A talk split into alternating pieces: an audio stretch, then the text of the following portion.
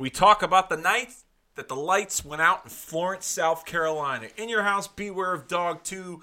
Watch along here on Kicking Out at 2. I'm your host, Dave Rosenmuth, as we have reached the 25 year anniversary of that very interesting event. The only reason why I'm really covering this show this week is because uh, it was the night that the power went out live on pay per view, and then they had to scramble and try and continue the pay per view in the dark, and then they, they redid some of the pay per view matches a few nights later. So we're going to watch that event with you on WWE Network as a part of Peacock. Joining me, as always, my good buddy, my dear friend, Dennis J. Levy. Always a pleasure. It should be a good one. That uh, I only saw.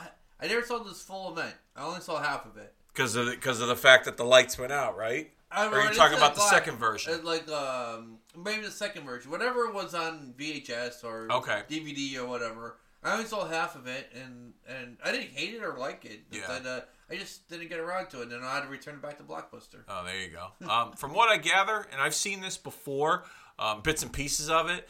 Um, this event here itself, um, the, or the, the this airing of it on the WWE Network, it's a combined effort of the live matches that took place on the on the on the Tuesday night that that didn't make air because the power went out in the building, and then the matches that did make air when the power was on. So it's a combination of both. Uh, we'll get into all the particulars as to how things all went down um, shortly. Wait a second. You, this uh, this uh pay per view was on a Tuesday. So originally it was on a Sunday. Okay, okay, Okay. okay, no, yeah, every year, and then, they had and then they gave you the people who ordered the pay-per-view they gave them a refund or the replay for free and they gave you three live matches at a tv taping that were the matches that were in the dark which was yokozuna and vader undertaker and goldust and savio vega and steve austin in the caribbean strap match while on that same showing they showed the replay from sunday night of um, Mark Mero and Triple H, and Shawn Michaels and British Bulldog for the WWF title. what a mess. So, what a massacre! Yeah. yeah, yeah. That, How, that- how about people that saw like the uh, the event live? Like, what, what did I'm they do? I'm sure they gave them refunds. I'm sure there was they, they, they, they lost some money, but from you know what I gather. Uh, through through some information I have is that uh, there was a big thunderstorm in the area and the generator in the arena couldn't um, handle the power being out and therefore that was the end of it. Okay. um, and so there's there, there's some stories and stuff that I can that that I that I have some notes on regarding this um, regarding what took place. There's actually some notes from the uh, the the Bruce Pritchard something to wrestle podcast is because they covered this show. So we'll get into that shortly. Uh, but without further ado, uh, while I have you all here, head over to Peacock, click on the WWE Hub section. When you get there, you're going to scroll down to pay per view specials. You click on that, and then you're going to go to In Your House. You'll see the, the, the graphic for In Your House. You click on that, and then you're going to go to season two of In Your House. We'll say In Your House, Beware of Dog. It's one hour and 50 minutes. And you'll click on that. You're going to hit pause. And when I say play, 321 hit play, you're going to hit play. Um, and while you guys are doing all that, head on over to Retromania, Retromania Pro Wrestling Podcast Network on Podbean by searching Retromania with a W. You can find this show as well as all the other great shows of Retromania, like Catching Up, uh, Marking Out the Days Weekend Warriors, uh, Cool Truth with AC, um, Monday Night Marks with uh, Edwards, um, Origins of Attitude, Gaijin Wrestling Radio, and so many other great shows as a part of the uh, Retromania Pro Wrestling Podcast Network. Uh, by searching Retromania with a W, you can find it on all um, streaming platforms provided uh, by searching Retromania with a W. And then, of course, you know, hit us up on Facebook and Twitter, facebook.com forward slash kicking out at two, and Twitter handle at kicking out two, K I C K N O U T, and the number two. Hit up our social medias, follow us on Facebook, or fo- hit it, like us on Facebook, and follow us, and follow us on Twitter as well. So, um, well, with that being said, I think it's about that time that we uh, we get down to it. So, in your house, beware of dog. It's season two, episode three. Um, under the in your house section in the pay per views, it's one hour, fifty minutes, and fifty seven seconds. So it's just a little bit under two hours. It's not going to be some three hour marathon like we've done in the past. So this should be something digestible to watch. And you know we're going to talk and tell some stories and you know have at it. So without further ado, when I say play, hit play. In three, two, one, hit play. Open here with the iconic signature Yep. World Wrestling Federation um, logo here. And so this here is the the video package um, previewing uh, the the the, the storyline with Shawn Michaels and the British Bulldog Davy Boy Smith that headlined the Sunday night evening version of Beware of Dog, where um, it was alleged that that woman right there, Diana Hart Smith, the wife of the British Bulldog Davy Boy Smith, um, was uh, sexually assaulted by one Shawn Michaels, and leading to the the confrontation here, as you see the pull apart and the the match, the main event of this pay per view, Davy Boy Smith and Shawn Michaels for the World Wrestling Federation Championship. What did you think of that story of, of, of Shawn Michaels being the womanizer and then uh, Well, it kind of writes itself because he kind of was. That uh, at one point in time, yeah, yeah. you can make an argument, yeah. and that uh, that uh, and uh, it's also it's smart booking where it's like you know, you're that that uh, that uh, British Bulldog really did believe Shawn if Shawn Michaels like uh, sexually assaulted his wife, he wanted to kill him. You know. Yeah. So this is part of the live broadcast that took place on May 26, 1996 on the Sunday evening. This was before the power went out. Um, this is Jerry Lawler, Vince McMahon. It already looks like it's some power sound. Yeah, and they're previewing what what's to come on the pay per view. Um, but yeah, it was. Um, so this this show here drew only four thousand fans paid. Uh, six or I'm sorry. Um, in Your House Beware Dog is the only pay per view in WWE history to have taken place in the state of South Carolina. They've never gone to South Carolina after this.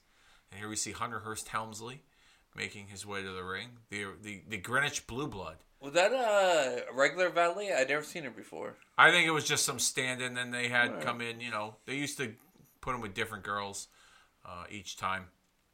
Uh, as he's set to face the Wild Man, Mark Mero. Um, They always had good matches. they weren't bad matches, no. Yeah. Um,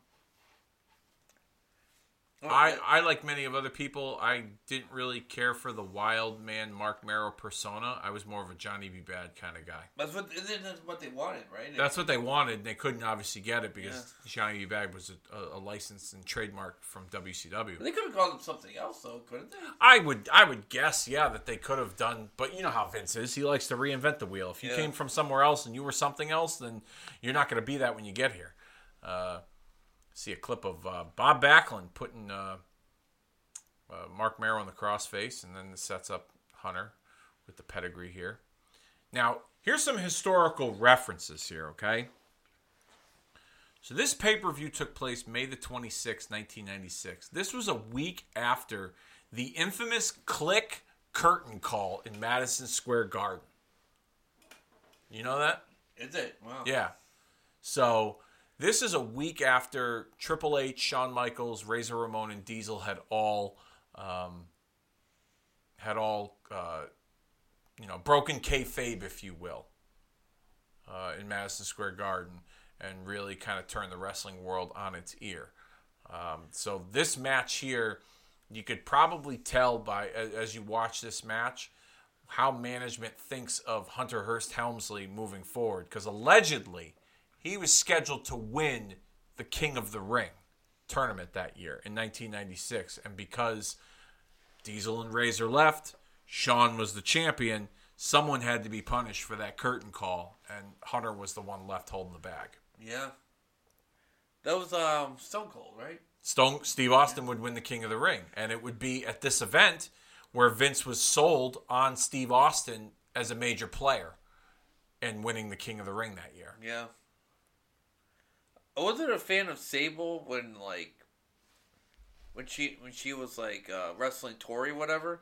But I gotta admit, like to, Sable right now, she is a fox. Yeah, I mean she's still pretty good looking. Oh, here we go, action underway. Mero and Hunter going at it.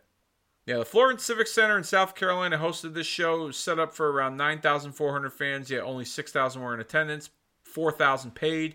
Um, drawing a fairly low gate of $63,000. So this, this is some awfully low paydays you have there. Um,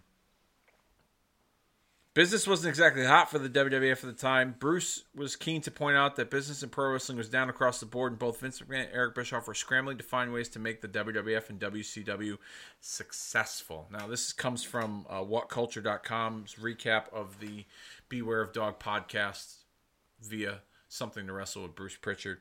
Um, the WWF averaged 13,000 to 17,000 for pay per views nowadays, WrestleMania being the exception, of course, but the crowd number in your house 8 shows just how much the business had changed.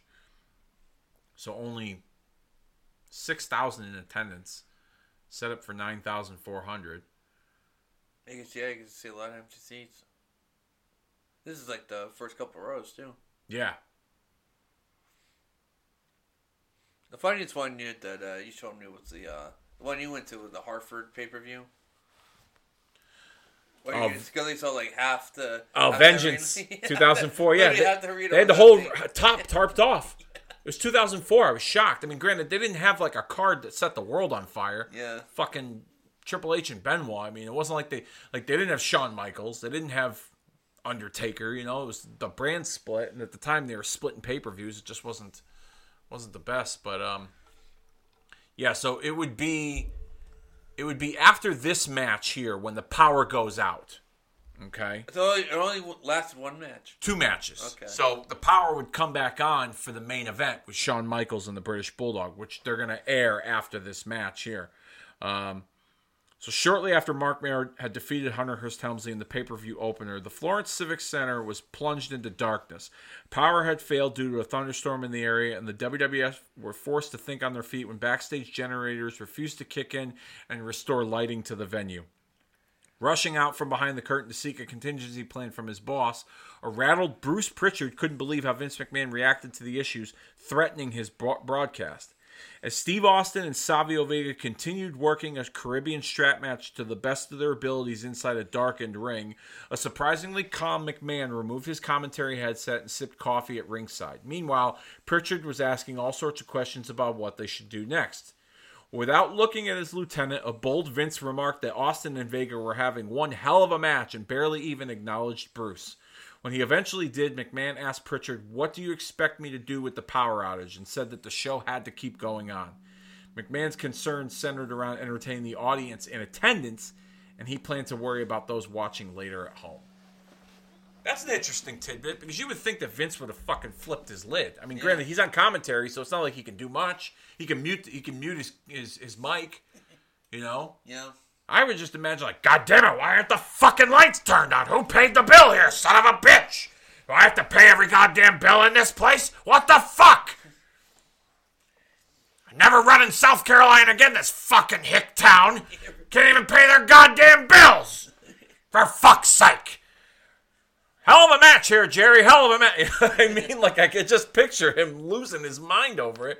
But Bruce says in this podcast that, you know, he, he, he didn't, you know, he was pretty calm. I mean, And if you actually bought the pay per view, you actually saw the dark, the matches in the dark, right? I don't know many. You know what? I don't know anyone that has bought that that has a copy of that pay per view. So the first time I ever watched this, a friend of mine had the tape, but it's of this version of it that we're watching here on the Okay. network. Okay. So they, they show the matches from Sunday, then they cut to the matches on Tuesday that are live because that was what took. So the, the the the Tuesday airing that had the three matches shows these two matches coming up. This match and the Michaels Bulldog match. Um, they show those. Um, but I don't know anyone that has the actual video of the the the live airing where the the three out of the five matches go dark. You know, this would make for an interesting like documentary on the network. It kind of would be. You know, they should. If any of you are listening out there on WWE Network, oh hey now, uh, look at this Moolah. You saw that? Where? There was no, Moolah in the background with Lawler. I thought I missed it. Yeah, she was sitting in the crowd, front row. I mean, she she lived in. She was from the area in South Carolina. Oh. Yeah.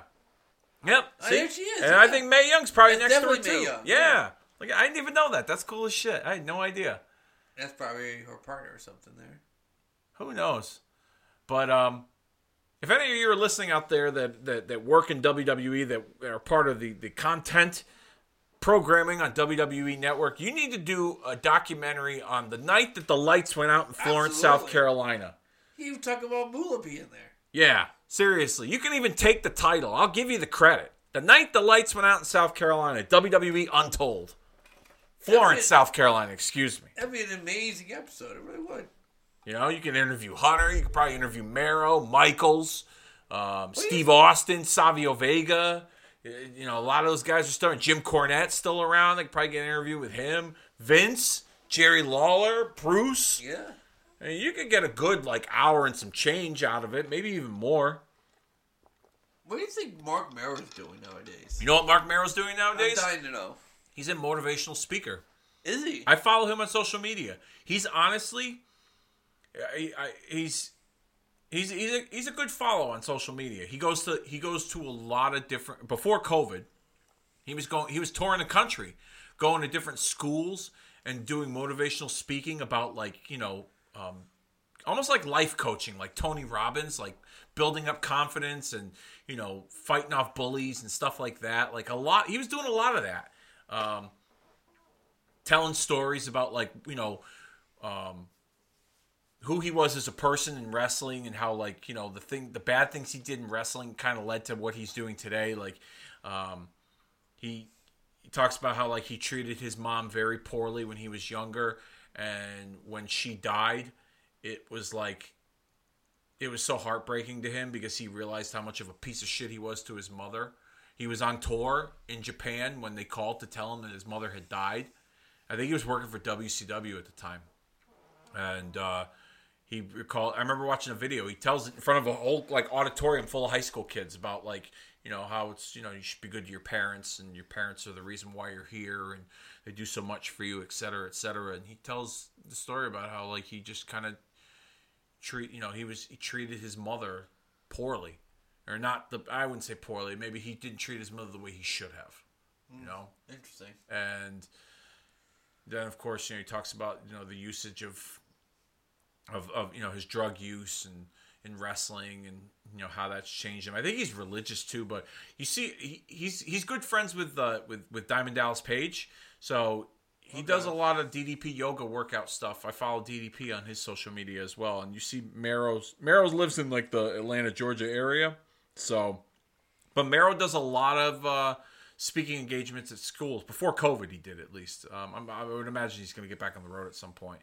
But a lot of speaking engagements at high schools talking about like, you know, kids that battle depression and building up their self confidence and like I said, being more like a life coach, talking to kids about you know how to deal with bullying from other kids. You know, unfortunately, we live in that culture Yeah. nowadays where that's that's the norm. You know, kids kill themselves because other kids don't accept them, which is fucking terrible. Um, but he's doing some good in the world, and I'm glad to see that he is doing some good in the world. He really, he, he it sounds like he's he had some some moments in his life where it was taking a turn for the worse, and he's kind of turned it around. I'll say this much though, no disrespect to him, but man, he outkicked his coverage uh, being married to Sable. Yeah. I mean, Yeah. I don't Jesus. know. Mark Mero's not the ugliest dude in the world. but- no, but I mean, Sable, man, she was. Yeah. Mid 90s Sables was a fox. Oh yeah, yeah, she was. Of course, the big uh, argument was uh, who do you take, 1997 Sunny or 1997 Sable? 1997 Sunny. Yeah, me too. You know why? Sable was sexy but classy. Sunny was sexy and slutty. I always thought Sunny was more of like the the girl next door though. No, she wasn't the girl next door. No. Fuck that. She was the girl that went door to door. That's Yeah, who the no, fuck she sorry. was. that, that, you tell you think that the like like the the like the 95, 96, 97 Sunny had that uh aura on her. yeah, she was. She Okay. was. Yeah, she had like the, but like a like a fun slutty. Like she like. Like like like ECW. like she didn't, she didn't fuck everybody in the fucking she didn't fuck everybody in the locker room, but she she she got a few miles on her. Did you see the picture recently that I sent in the text message thread of her in prison? Yeah, not good. Oh my goodness! Is that! Connecticut, by the way? No, Pennsylvania. Okay. No, Pennsylvania. She did a lot of shit in Connecticut, though. She did. Yeah. She did. I believe she got arrested a few times in Connecticut. Yeah, she did. Yeah, definitely. DUIs and some shit like that. But yeah, she um she's spending time in prison. yeah, she's like, she's a She mess. violated probation. She was doing she got out of prison a couple of years ago and she set up an OnlyFans account. You know what those are? No. OnlyFans are, are like, you know, where you can pay people can pay money to get like exclusive videos or um pictures like like sexually suggestive pictures, even like naked pictures uh, of of of uh, you know, women um at like a subs- at like a subscription price. Yeah, uh, I don't know if celebrities do it, but I know that like I've heard that like people in the adult film industry do it, and um, then just other regular people that want to make some extra money that have followers on on social media, they do it. So Sunny was doing it for a while, and allegedly she was making almost six figures. If, if not more, Ah, good people were people were paying money to see her finger bang herself and fucking get dressed up in sexy sexy lingerie or even nothing at all. I think she lost. uh, For, for me, I, I wouldn't.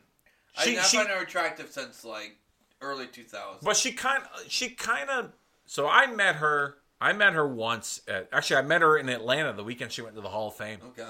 Um, and she looked damn good. Did she really? Yeah. Okay. She, she lost some weight. She cleaned herself up. You know, she she looked. You know, she looked good for her age. Let's just Okay. put it that way. Okay. And then she went to jail. and she got out of jail. And then she set up this OnlyFans account. And there were some pictures of her online where I was like, all right, she kind of looks like she's been taking care of herself. Like she looked good for her age. It wasn't like she didn't look like she was 25 again, Yeah. but she looked good like she was 40 something or however the fuck old she is. I think she's like almost in her 50s maybe. But this last that last picture I showed you of her in prison. Oh my god. Fucking brutal. Yeah. I wish she'd get her shit together. She's another one that like she she could, she could be an episode of Dark Side of the Ring. I'm surprised, the truth, when you listen to like a lot of her shoot interviews. Yeah. she's still on this earth. I know all the shit she's done. Yeah. Did she? Did you ever watch a shoot interview where she tells the story about how she fucked Dolph Ziggler? Yeah. Yeah. Yeah, Yeah.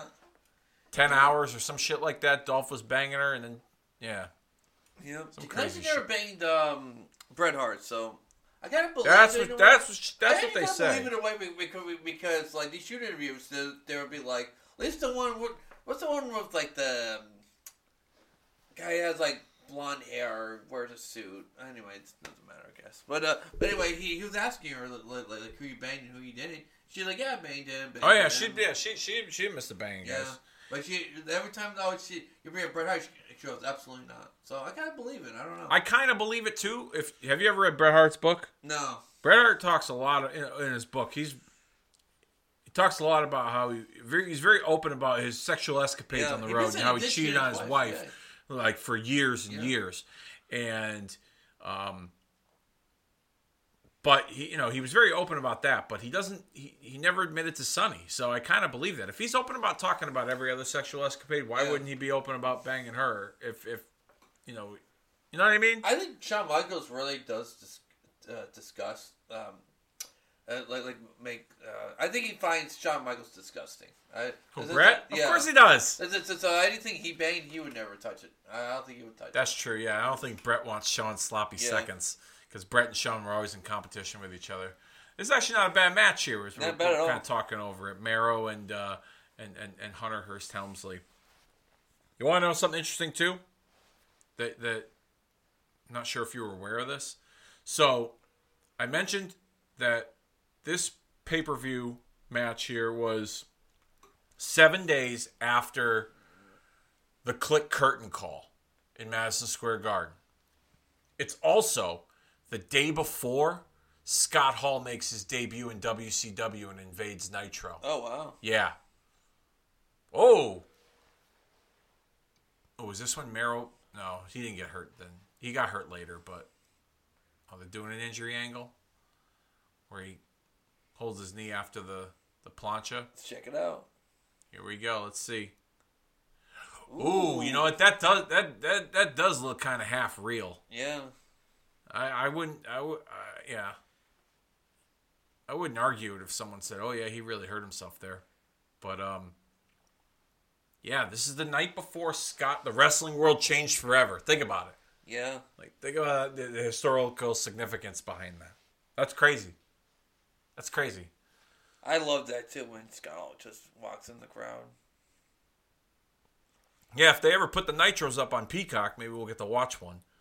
They've been slacking when it comes. They put everything else up except all those nitros and thunders and Clash of Champions and stuff like that. They put the WCW pay per views up and they put the ECW pay per views up. But, oh yeah, and the ECW shows aren't on the network either. But what is she doing? I think she's crying. She can't stand for watching what? a man getting getting her ass his ass kicked. Oh, she was gonna whip him. Yeah, that whip thing was stupid. I didn't like that. She didn't need that. She never used it except for when she just tried to hit this dude in the face here. I think she might have used it when she was a heel. I Maybe. remember- I, mean, I think I vaguely remember her whipping uh, Luna Vachon. Yeah, that's very possible.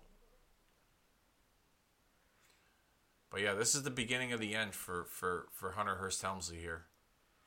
You know, it was like I said, a week after the the Kliq curtain call, and Yeah. you know he was. When did he fight? What year was it when he fought uh, Ultimate Warrior? th- It was it was this year. It was like a month. Oh, there we go. There's the finish.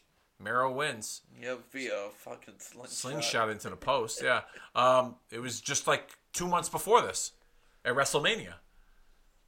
So he he did the job to Warrior, and I and from what I gather, he did the job to Ultimate Warrior because I believe not. Well, it wasn't like a deal, but they just kind of said like you know, you come in, you do the honors, and you know you'll get taken care of later. And I think that they referring to King of the Ring, and then he had to go ahead and you know circle jerk Hall and Nash and Michaels inside the steel cage at Madison Square Garden, and Yeah. then he, he lost that he lost that privilege for a while. But Mark Mero, your winner, and yeah, now we cut to this. This is f- right before the main event. Jim Love Cornette. Let, Perfect. let, us hear Jim Cornette.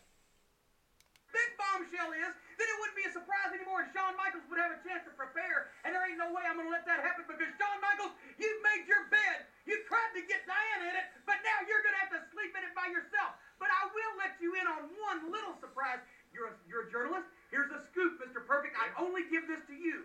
You see, I'm real busy tonight. Of course, Yokozuna taking on Vader. Got a lot of things going on with Camp Cornette. I want this man to have the undivided attention of a great manager. South Carolina has a very strict athletic commission. I went to them and I procured for the King of Hearts, Owen Hart, the Slammy Award winning Owen Hart, a legitimate and official South Carolina manager's license. And tonight, Oh. Owen Hart will accompany the British Bulldog to the ring as his official manager of record for tonight only. And he's going to make sure that the Bulldog has all the game plan in his head and goes on to victory. And then, when the other bombshell is dropped, Shawn Michaels is going to have no recourse but to be broke, busted, and disgusted and leave this building tonight beltless, prideless, and friendless.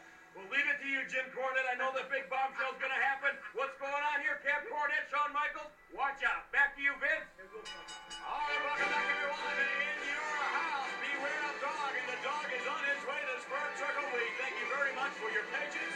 Indeed, what a storm on the outside of the building here. Live from Florence, South Carolina. Like Brown took a direct getting it, man. Yeah. So what happened to um? So Clarence Mason was injured. What? What? do What? Can you remember what happened to him? I think Shawn Michaels like beat him up or something. Yeah. I, I, Didn't I, she have the British Bulldog uh, versus this Shawn sh- Michaels yeah. already? Well, I don't. Did, did I not explain this? So the power went out. Right. I thought I thought they uh, edited to for, for it to be the. So they edited it so that they show this match. When the power came back on, this was the match that that the pay per view audience saw. Oh, well, I thought I thought they edited words like still like The main event. Yeah. No, no, no, no, no, Oh. no, no, no. so like the last match could be uh, The last match is uh, Undertaker and Goldust, I believe, on the Okay. show. Yeah. But yeah, this was um so this was the Sunday night airing and then, you know, what the people saw on Sunday, they they get this and then after this match, they'll go live on Tuesday to the three matches that okay. the audience missed on Sunday due to the power being out. See, I thought I, I thought They edited. Okay. So basically, the people that that bought the pay per view on Tuesday got to watch these these two matches, and then they watched the live matches that took place. Yep. So I know we talked this off the air, but no, that uh, where would you put British Bulldog for like people that never won the championship or like the the you know the heavyweight championship? um, what do you mean? Where I put him? Like Uh, Like, like I don't, we don't have to necessarily make a list on the fly. Where, where, where that, uh, he's one of the greatest to not what I wear mean, the yeah. one of the greatest not to wear the title. That's for sure. Um, I think he was. I think if he didn't have his his his issues with drugs, he was also he also got injured from time to time. yeah. I think he would have been. I think he would have been a prototypical um, WWF champion and a, a, a top baby face. Um, he had the look. He he had the ability in the ring. Okay, like he was an overall. I think he was one of the best overall great performers and very underrated for what he could do for a guy his size. You know, he was a big muscular man, but he could also fly around. He could also wrestle you. Okay, I think it was Mr. Perfect. Another guy that, uh, at least for WWF, that he didn't have the world title in Yeah. WWF. Yeah, you're correct. Um, that right there, the perfect Michaels little interaction that we that we just saw there, um, that was something that they were testing out to see if like how the audience was going to react because they they were toying with the idea of Mr. Perfect returning and then having a, a rivalry with Shawn that would Michaels. have been awesome. Yeah, that would have been pretty cool. Although they didn't have the greatest rivalry in '93 for the Intercontinental title. I don't. Their SummerSlam 1993 match is one of the worst matches that I'd seen. And it was like, was it like Rockers Michaels? No, it was HBK Michaels with Diesel And then he fought Mr. Perfect. at SummerSlam '93. I don't remember this. Yeah, but in '96, I think it would have been much better. Yeah. But yeah, that was something that they were testing. They were kind of testing the waters with that to see if that was something that, that would fly. They, they like to do that every once in a while. They'll kind of tease you a little bit, see how the audience reacts to it. If they don't, it's like no harm, no foul sort of thing. They don't really follow through with it. But um, Looking back for, for a second though, that, that promo where where he had um, Jim Cornette with like um, Owen Hart, um, Mr. Perfect, and British Bulldog, it's kind of sad that like you know if you think about it, Owen, Yeah. Bulldog, Mister Perfect, all no longer with us. that's what I mean. Yeah, I And you gonna that's like your if you're gonna make a top five like people that never won the, the, the WWF championship, that that's three right there. Yeah. Oh, for sure. I Yeah. mean, you, you could make a case that all three of those guys deserved a run. Uh, I still think I, I'm on I'm on the minority, but I still think Owen Hart should have won the cage match in the uh, at, at SummerSlam. he should have. Yeah, um, have shenanigans, Had a British Bulldog come down. Have like uh, have like the Hart Foundation like turn on Bret Hart that night. And then and then, And then- Owen yeah. become the champion, and the family kind of sides with him. Yep, That would have been an interesting twist. Oh, what do we got here? I love Clarence Mason. Hear what he's saying. What's he saying? Can I have your attention, please? Shawn Michaels, you have attempted, you, Shawn Michaels, have attempted to break up the very, very happy home of the British Bulldog and that precious little budding tulip, Diana Smith. You have single-handedly tried to Get the match destroy the very essence of family values.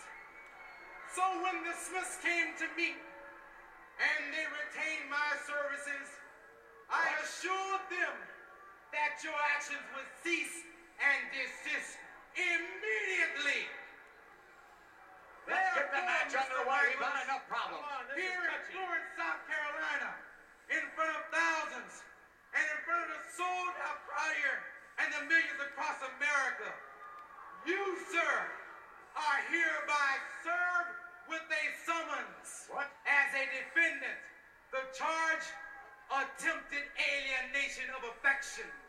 You, What? sir, we will see in a court of law where justice is swift and hard. What, What? the fuck? Well, I'm glad that Yeah, we, we, we- this is brought up here because that this this is something I wanted to talk about regarding this storyline here. Okay, so Um, according to the, the episode of Something to Wrestle with Bruce Pritchard here on the WhatCulture.com recap, the British Bulldog threatened to quit over this storyline. Uh, Pritchard claims that both the British Bulldog and Diana Hart were perfectly content with the love triangle storyline created for them leading up to In Your House 8. However, that couldn't be said for some of the other Hart family members, who felt the angle painted Diana in a bad light and cast her as a slut for chasing Shawn Michaels behind her husband's oh, back. Kind of does. Over time, though the Hart stated started to get in the ear of Davy Boy Smith, and he changed his opinion on the story. At one point, the WWF Championship challenger was so upset and angry that he threatened to walk out and quit the company altogether if things weren't changed. Bruce distinctly remembers a conversation he had with Smith about the ordeal, reminding the angry Brit that the entire story was pure fantasy. Pritchard also said it would come out in in the it would come out later that Jim Cornette had fabricated the story to try and pin the dirt on Michaels. Therefore, Diana's morality wouldn't be called into question. That bad tempered atmosphere backstage wasn't aided by a thunderstorm that had thrown the pay per view into disarray. Bruce admitted that neither Bulldog or Shawn were, were especially happy when it came time for their match, and it's clear to see Bulldog's anger when he walked to the ring for his match. So, um, that's that's a little interesting tidbit there uh, that Davy Boy was was willing to quit, um, which I've heard that before too as well. I've heard that the family kind of uh, stepped in there. I believe it was Stu that called Bruce, if I'm not mistaken, and said, uh, yeah, yeah, "You know, uh, the, the, my daughter's looking like a slut here. We're gonna have to, uh, you know, change the story around a little bit." I think Bret. I think Bret even made mention of it too. That Bret kind of voiced his opinion on it and didn't like the the way that his sister was. Bret still around? During this time, he was taking time off. Okay. He had made some quick. He made some small appearances, like in um, in uh, uh, you know, like like their overseas tours. Like I think they toured like South Africa. He was a big deal overseas, Okay. so they they they they had him headline a show there. Like he did some of the the, the European dates. He wasn't on television. Um, for WWF at the time, but they would drop his name every once in a while. Like, when did he officially. Uh, 97, right? What's that? When did Bret Hart officially leave? Yeah, after '97, after the Okay. screw job. But Davy Boy, yeah, I going back to what you were saying earlier, definitely one of those guys that like I could have seen them put the title on him. Like I've heard stories that had he not gotten fired in '92 for the, the for the the the when he got busted for steroids, the drug test, that he was well on his way to becoming a main event babyface, maybe even a run for the title. After the after the match he had with Bret at SummerSlam Yeah. in '92, they were well on their way to trying to make him That place exploded for him. in, into into a top babyface. But I think his reliability with his health issues and the, the, the drug use and his injuries and things like that, I think that uh, that that played a big part. Yeah. And then of course he got fired. And then they tried to do it in WCW when he went to WCW. You remember that in '93? I don't remember him ever having a championship match. He didn't. He had a match with Vader. He wrestled Vader a couple of times. Okay. Yeah, had some championship matches, but they never gave him a run with the belt. But I always thought that he he would have been a good WWF champion as a baby face. Yeah. I don't think he would have been a great heel champion. I think he would have been a good like you know um, English baby face to to hold the championship. And he was very popular over in the UK. You know how Vince likes those demographics. If you fit a certain demographic, he wants to push you. You know, Great Khali popular in India. That's why you think he went to the fucking Hall of Fame. You know, they, he loves the Latin American audience. He's always been looking for the next Latin American star Yeah. after Rey Mysterio. You know, Davy Boy, English. You know what I mean? Like he's always trying to identify someone with a certain demographic. You know, which is a smart business plan if you think about it. Um, so I can I can definitely picture them uh, really pushing forward for him being a, a main event champion at some point here. But what did you think of the story? It's, so talking about the story for a little bit here, Diana accusing Michaels of you know making a pass at her behind Davy Boy's back. What, what did you think of that story? Um, for the time, it's not so bad. I mean, Yeah. I mean, this is Jerry Springer's well on his, uh, or, uh, you know, uh, th- they've been running for years and years at this point, Yeah, and like, and some of the other other stuff, like like you know girls with thongs and stuff like that. And I don't know. I thought this was kind of mild. That, that I didn't think it was too intense. Yeah.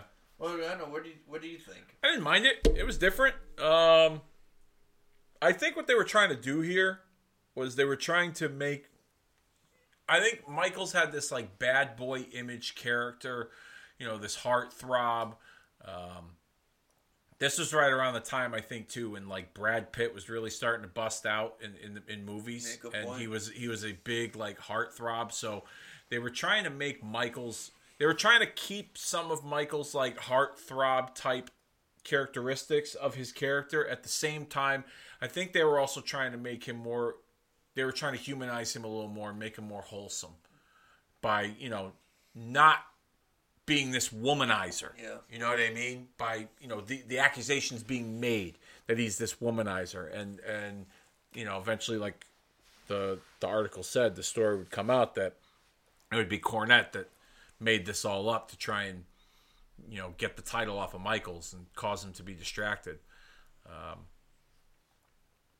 but yeah, it was uh, it, it wasn't bad for the time being. You know, it was. I mean, there's there's definitely a lot worse. You know, but Yeah, you got to figure this was uh, was Russo ahead of writing at this time? he was not actually. Cornette was, I think, in charge of booking, Okay. if I'm not mistaken. I think this is a Cornette special here, if I'm not mistaken. I And think you're like him and Bruce and a few you're other. like cheating wives and stuff like that. I always go to Vince. Yeah, Vince liked that sort of stuff. He, he was he was definitely on board with um with, with that sort of thing. Yeah, I still give this. I give I, I give credit to the devil on this one thing. I I I, I think he was, especially in in uh, Impact TNA, he was terrible. But however, everybody from from mid card to jobber to uh, to um uh the, the top the top talent, they all had storylines. I give Vince Russo credit for that. Everyone was involved. Yeah, he made it. He he gave it a spot. He gave a spot for everyone. Um, during this time period, I used to, as a youngster, wa- watching some of these shows, I used to always wonder why um, they in your houses would only have like four or five matches, you wouldn't see everyone I on the loved ca- it that on the way. card. Yeah. But as I'm older now, it's like I can appreciate that more. so refreshing. You know, like even nowadays with some of the WWE pay per views, you don't get everyone on the card. You know, with the exception of WrestleMania and Royal Yeah. Rumble, of course. You know, but you don't have everyone on the card, and I think that's okay. You know, there's certain instances where I was like, why didn't they have this? Like, like last year when um, AJ Styles and Daniel Bryan had that rivalry for the Intercontinental title. They didn't put it on the Backlash pay per view because they were trying to make that Randy Orton Edge Yeah. match the greatest wrestling match ever. Otherwise, AJ and Daniel Bryan would have would have fucking on the same page as that. tore it up. You know what I mean? you can't have the best match ever when you have when you have AJ and Daniel Bryan on the same card. Yeah. So they they purposely left them off. Otherwise, everyone knew that that shit was gonna. Be second fiddle. Yeah. But I'm also I'm one of the guys too. Like if you're gonna have a pay per view like once a month or whatever, you don't always have have, to have the the WWE title like, defended. You know what I mean? Well, especially now that you have two good match. championships, you have the WWE Championship and you have the Universal title. You can like flip flop, you know, and, Yeah. and not, you know, I mean, you don't have to have them both on every single month. Like have one of them on. That's right. Feature your tag tag matches Yeah. or whatever. In this case here, they, I mean, this, you know, they, they were in, this was early in the war, so to speak, between the WWF and WCW. And so Shawn was kind of the one that was hitching, they were hitching the wagon to him. So I get why they put the title on, um, you know, the title matches on Yeah. these pay per views because Bret was gone. Bret was a big, you know, as much as people say Bret didn't draw as a champion, he was still popular. You know, he was he was still a big oh, deal Oh, in the WWF. So for him to not be on these shows, it was a little different. Yeah. But I think Shawn, I think Shawn's run as champion during this time period, it wasn't bad. I mean, look at the matches he had. This not being a great one, I'll be honest with you. This is not a. this is not one of their better matches. I feel bad for British Bulldog. The next month at King of the Ring, when these two had the rematch, was a great match. Mr. Perfect was the guest referee. It was a great match.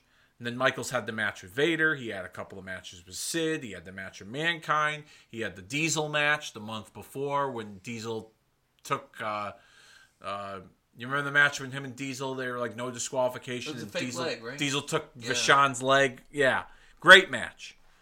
Um, but uh, I don't think his run was bad as champion. I just think it, I think I think the timing of his run was bad in the sense that things with the NWO were really kicking off, and that was just Yeah. that was just a hot hand. You know, that's just me. I give, and I give WCW. Uh, a lot of people, a lot of people think it was like a lot of uh, WWF's fail- failures that made WCW so successful in a way. I disagree. I think just it was just too good. It was much watch TV. And yeah, I'm there with you. WWF wasn't showing much watch TV. That that I would totally agree with, but uh, but WCW NWO was so much watch TV. It was uh, that they, they could have put you could have got a reincarnation of Andre the Giant. It was not going to help them out. Yeah. WWF had the better in ring product, I will say, in terms of the, the match quality. With like guys like Michaels and Owen and Bret and Undertaker and you know, the list goes on and on. Yeah. Diesel, Razor, you know, like um, before they left. Um, whereas the the WCW in terms of the NWO had a better story. You know, their story was better. The matches weren't the greatest. Like Okay. with the NWO themselves, yeah, those matches kind of stunk. they weren't the best, but I think the WWF in terms of in ring, I think that looking back on it now, we're twenty. Oh Jesus, he tripped up pretty Yeah. good there. I don't think he meant to do that. Um, but the story itself, um, I'm sorry, the, the getting off topic Yeah, here that was quite the bump there. yeah, that, that, that kind of took me for a loop. Um, the in 25 years looking at this, 1996 is WWF is very underrated. I feel like, like I almost want to go back and watch every single episode of Raw and all the pay per views of 1996 to really appreciate what right. what it what it, it brought to the WWF. Because I, I I feel like there's a lot of underrated periods of time during the during this time in, in 1996 for the WWF. Maybe. I think a lot of it though was pretty bad. 96, you feel like? Yeah, like um, I, I like I can think of the tag team division for example, right? All right. Well, uh, yeah. Tag team, they sucked.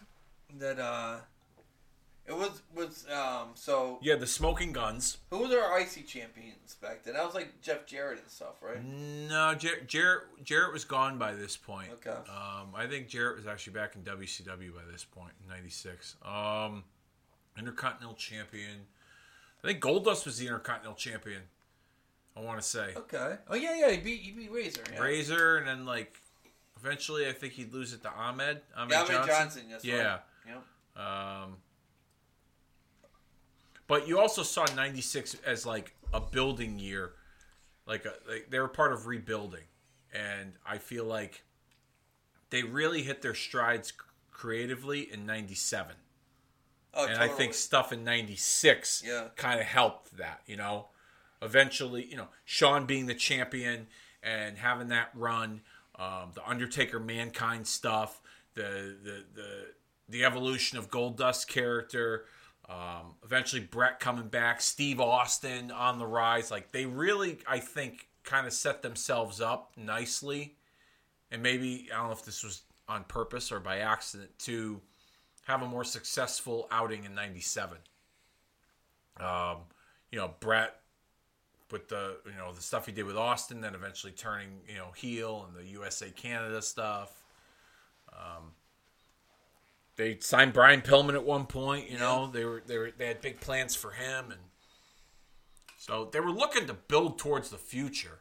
And I think there's some instances uh, in in this year '96 for the WWF where, you know, you could see that there was some really good. They were they were putting out some really good stuff.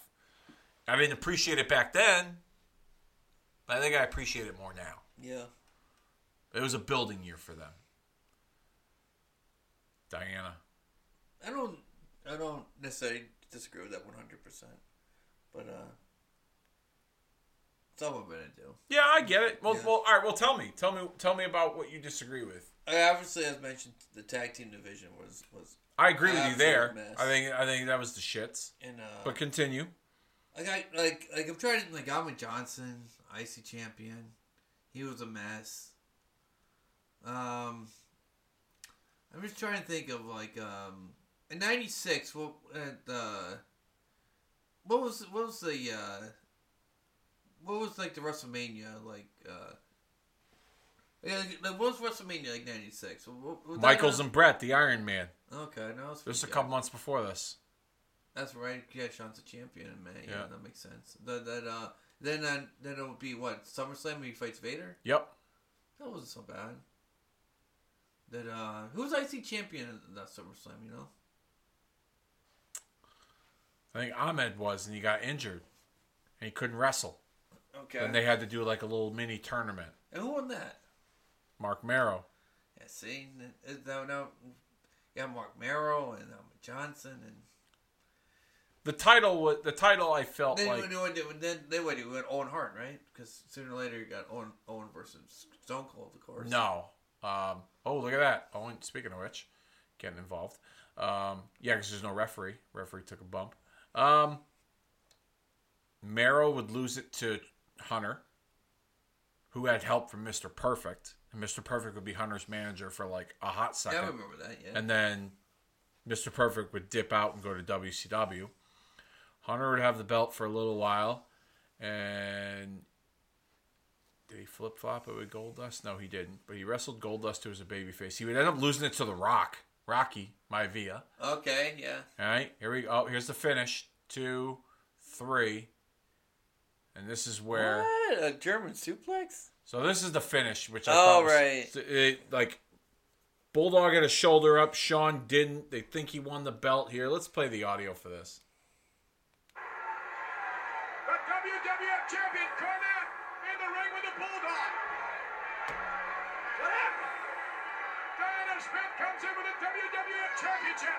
She's a fox. Yeah, She still is old. now. Look at that, they're raising the Bulldog's hand. Did she get remarried? I don't know. I think she's with someone. The But British Bulldog.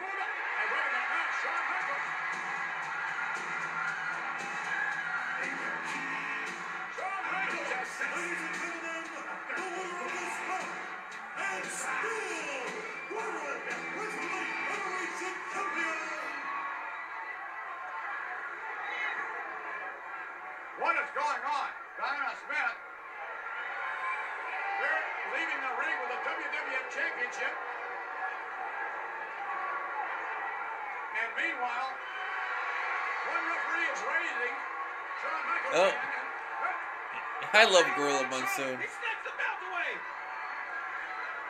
Gorilla Monsoon, the president of the World Wrestling Federation, coming down to the ringside area. Get out of there, you big One referee raised the Bulldog's hand as the winner, another one raised Shawn's hand as the winner of the match.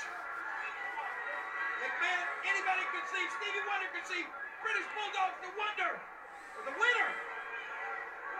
And Tell so- right now he's the winner. consultation going on with Gorilla Monsoon, and they're trying to keep the uh, the competitors at bay so that they can discuss this. The referee that was out on the floor is overruled. Bulldog's got to be the winner. And uh, Gorilla Monsoon explaining to our ring announcer Howard Finkel.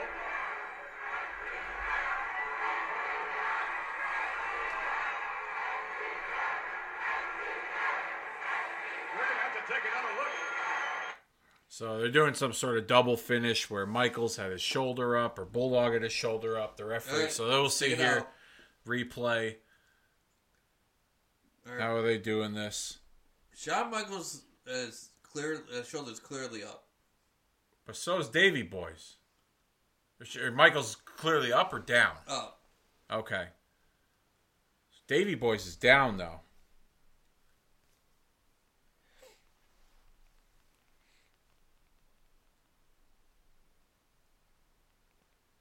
So this sets up the rematch here for King of the Ring, and with that interaction with Mister Perfect, they they they make Mister Perfect the guest referee. I, me- I remember reading in Michael's book one time that he just didn't like this match at all. Uh, Him and him and David. okay. Yeah, it wasn't great, but yeah, you can see he's visibly pissed. I think also too the fact that the power went out. Maybe they were afraid that the power was Yeah. going to go out during the match again, and and everything else that that went along with it. I think that they I think they had their concerns about it. Um, but yeah, this sets up the rematch for King of the Ring, which actually is a much better match. That's that's that's another match. That whole pay per view itself, King of the Ring 1996, is probably one of the the better their their best overall King of the Ring pay per view. Yeah. Which some of their paper some of the King of the Ring events weren't the, the greatest, but But that that wasn't uh, Mankind Undertaker, was it? they had well not the Hell in the Cell, but Okay. Mankind Undertaker did have a singles match on that show, um, which I think gets set up through here, um, through this through this pay per view. All right, let's check it out. This is. Yeah, see, yeah, British Bulldog's shoulders are clearly down, and both Michael's shoulders are clearly up. I bulldogged it. Yeah. Um. Now you look at that left shoulder. Michael's shoulder's kind of down. That left one. Maybe you're right. Where's the right Let's check one? it out. Let's see where the right one is. I guess you're right. I guess they're both down. But Davies is still down too. So Yeah.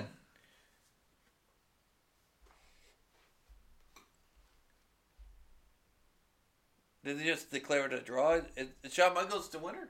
So yeah, because it was a draw, Michael's you know is it retains the title. Yeah, of course, yeah. Um.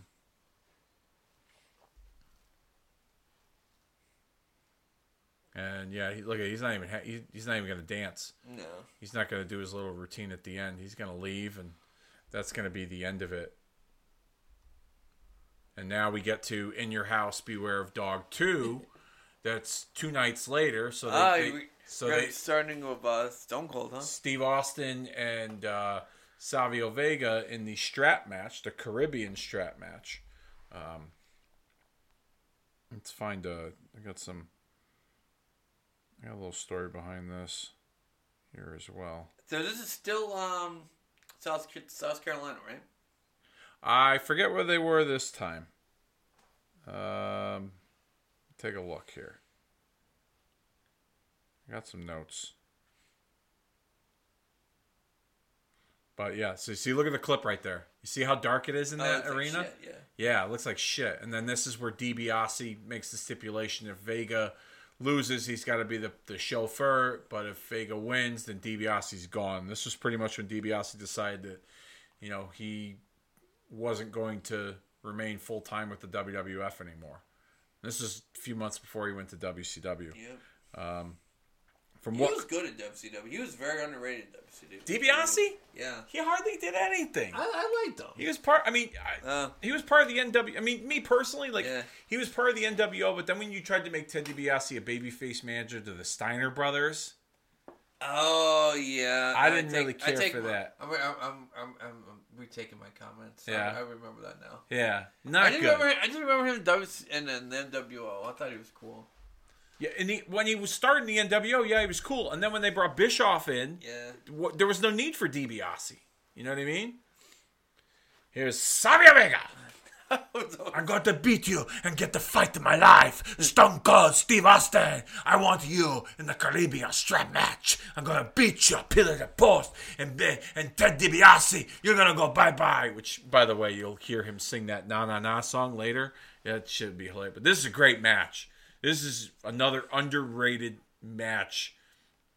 And I'm glad we're watching this. Any of you guys out there that Yeah. are watching this with us, that's cool. Strap matches are normally awesome, Normally they are, or they're not. and they are. Yeah? Even take uh recently Daniel Bryan and the Fiend. That was an awesome. That match. was a pretty good match. Yeah, that was a pretty damn good match. Uh, the strap match stipulation definitely, um, it's a good one. I like it. You don't see enough of those these days. Um, from WhatCulture.com, uh, the Caribbean strap match solidified Steve Austin's King of the Ring win. The decision to make Steve Austin the 1996 King of the Ring one month later had been taken before In Your House 8 Beware of Dog. Hunter Hearst Helmsley's indiscretions during the infamous curtain call incident on May 19th had changed plans. Vince McMahon was keen to punish Triple H by replacing him in the King role. Stone Cold was his next choice, but Pritchard claims McMahon hadn't 100% committed to the idea until witnessing Austin's performance against Savio Vega in a strap match. Having already told Bruce he was enjoying the bout, the WWF owner couldn't help but remark on Austin's fire and skill.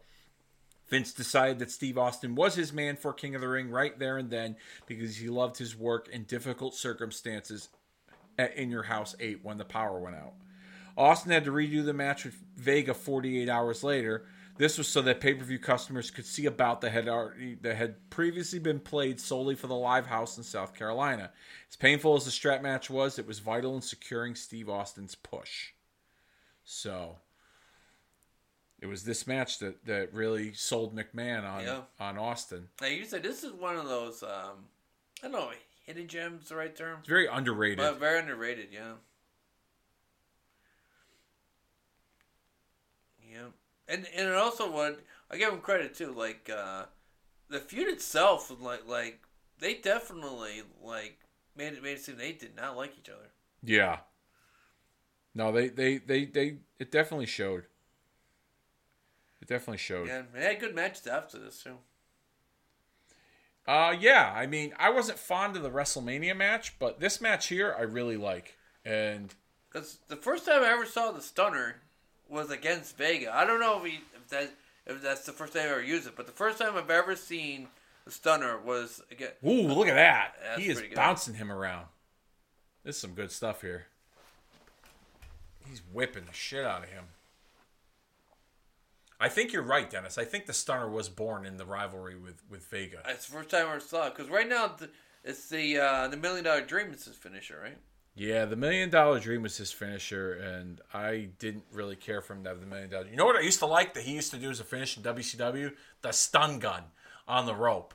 When the guy used to run up and he would grab him and he'd fall back, and the guy would hang himself on the rope on his neck and then he'd pin him. Oh yeah, yeah. That used to be a cool finish. Yeah. And he used to do that for a while, and I was hoping that he'd bring that back in the WWF, and I don't think he did use it as much in his repertoire, but ooh, Vega's beating the shit out of him. He had to he whipped him in the head with Yeah. that whip at one point. My goodness. That's crazy. yeah, I figured that's got to hurt a little, just a little bit. A little bit. I'm sure that shit hurts a lot. Want to hear a funny story? Years ago, when I used to go out and drink and do all kinds of debauchery, I um, I uh, one night I got drunk with a group of friends and we um, we decided, oh, we're gonna find out how manly we really are. So we all took our shirts off and we all, you know, wanted to see how many lashings we could take with a belt. Okay. So I would I, I took my shirt off. I had my back, you know, facing the other side, and I was standing in front of a pool table in this bar. And it was me, the owner of the bar, and a few of my buddies, and we fucking went crazy. So I took my shirt off, and someone yeah, like, and it was the end of the night. Yeah. Bar was closed. Fucking, we were all just hanging around, and this guy, I forget his name. His name was Lou. I'm sorry. He was a, he was a regular. He liked doing this sort of shit. So he took a well, that was a nice bump by Vega. Took a running start from the end of the bar with a belt in his hand Yeah. and went whoosh, and he fucking laid it into me with one one lash. I was like, I'm done. I'm done. I get it. You're all better than me. I'm done. I'm not a man. Okay, that's fine. I just needed one, right? The rest of these guys kept going at it. And it looked like a fucking Caribbean strap match by the time it was all said and done. And then the worst part is the owner of the bar, Ed, he had a guitar because he liked to play music. And he took the guitar and he fucking smashed it over the back of someone. What? Yeah, he was fucking drunk out of his mind. Took his guitar and broke it. Yeah, he fucking honky tonk man someone in the middle of the fucking bar. And- the guy that got hit by the guitar walked out.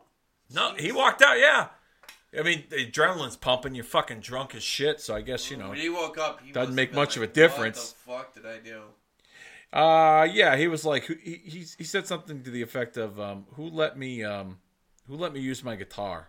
And I was like, "You did that to yourself, buddy. You did that to yourself. I'm not gonna fucking Oh man. yeah, I know, right? Fucking crazy." So That's the closest thing I've ever had to a strap match. Yeah. Never gotten whipped with a belt, but um, yeah, that's the closest thing I've ever had to a strap match. Yeah, I, I was as a kid. I was always, I took some beatings, and like, but yeah, as, as stri- I'd have been, I'd have been one and done too. Uh, but volunteer li- like, uh, uh, I did Russian fraternity too, and I got paddled a few times. But uh, the paddle, a paddle and, and a belt is a different level. Oh, very much so. Yeah, I, Very I'd have been much so. one and done. I think too after a belt. Especially to hit me with the buckle. Oh, I- I'd be done. Yeah. Vegas game choked. Yeah, and that can't be fun either. Getting Yeah, choked by that shit and they hang you over the rope, like that can't be fun either. I still don't understand. How do you think they did the uh, the big boss man trick when he got when he got hanged off? The, Um, my guess, I don't know, but I remember years ago saying That- that like he really wasn't hung, but from what I gather, I think that they fucking tied the noose through like one of the loops in his tactical gear on on the back of his shirt. And that's how they hung him. And then they made it look like that the noose was around his neck, but it really wasn't. really? That's I my never- I just never understood how they did it. Yeah. Yeah, if I'm the big boss man, I'd be like, no. That that, that one was pretty disturbing.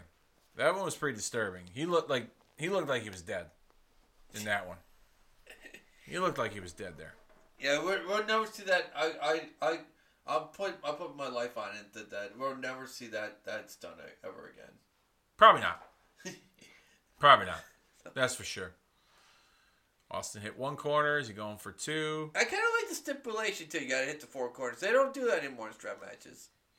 I think it's just pinfalls now. Oh, that was the same corner, so that doesn't count. Yeah, you got to hit four in succession. Yeah. So you can't just hit the one corner four times either. You got to hit four in succession. The one strap match, the only type of uh, strap match finish I didn't like is when you had to heel, go one, and then like it, they would have like the the face pretend like he's down out, but he's not really. He's telling the crowd, "Shh, I'm okay, guys." Then he would hit the uh, the. The, the, the, the turnpike. yeah, the, the I think they do that in this one. Really, that's I think that's finish? part of the You know what I'm talking about? Yeah, The, the, heels, but He's dragging the guy, but he Yeah. doesn't realize that the guy's touching the corners too. And then by the time they get to the fourth one, he yanks the dude, and then he gets the fourth corner instead of the heel. I Yeah. never. I, I just hate that finish. Just beat him up until to one, two, three, four. Really? Yeah. You don't like any drama like that?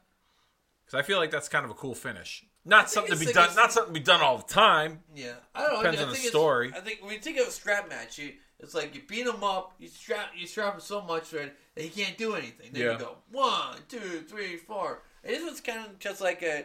That's like a like um like a like a schoolboy finish in the world of strap matches. You know what I mean? Okay. Interesting. But there's nothing wrong with a schoolboy finish either. Something out of nowhere, surprisingly. I mean, if you do it once, that's cool. When you do it seventeen times in a row, it kind of. But you've seen a lot of those. Is what you're saying? Okay. Uh, so the that's why you majority of like strap it. matches and with the face doing doing that sneaky look like I'm on his back and like You're down and out, Yeah. but you're really not. You're, Yeah. you're you're touching all the corners. He just doesn't know it. Yeah. Very physical here. Suplexes on the floor, and they're really going at it, tearing no, each other man's up. getting pissed at Stone Cold.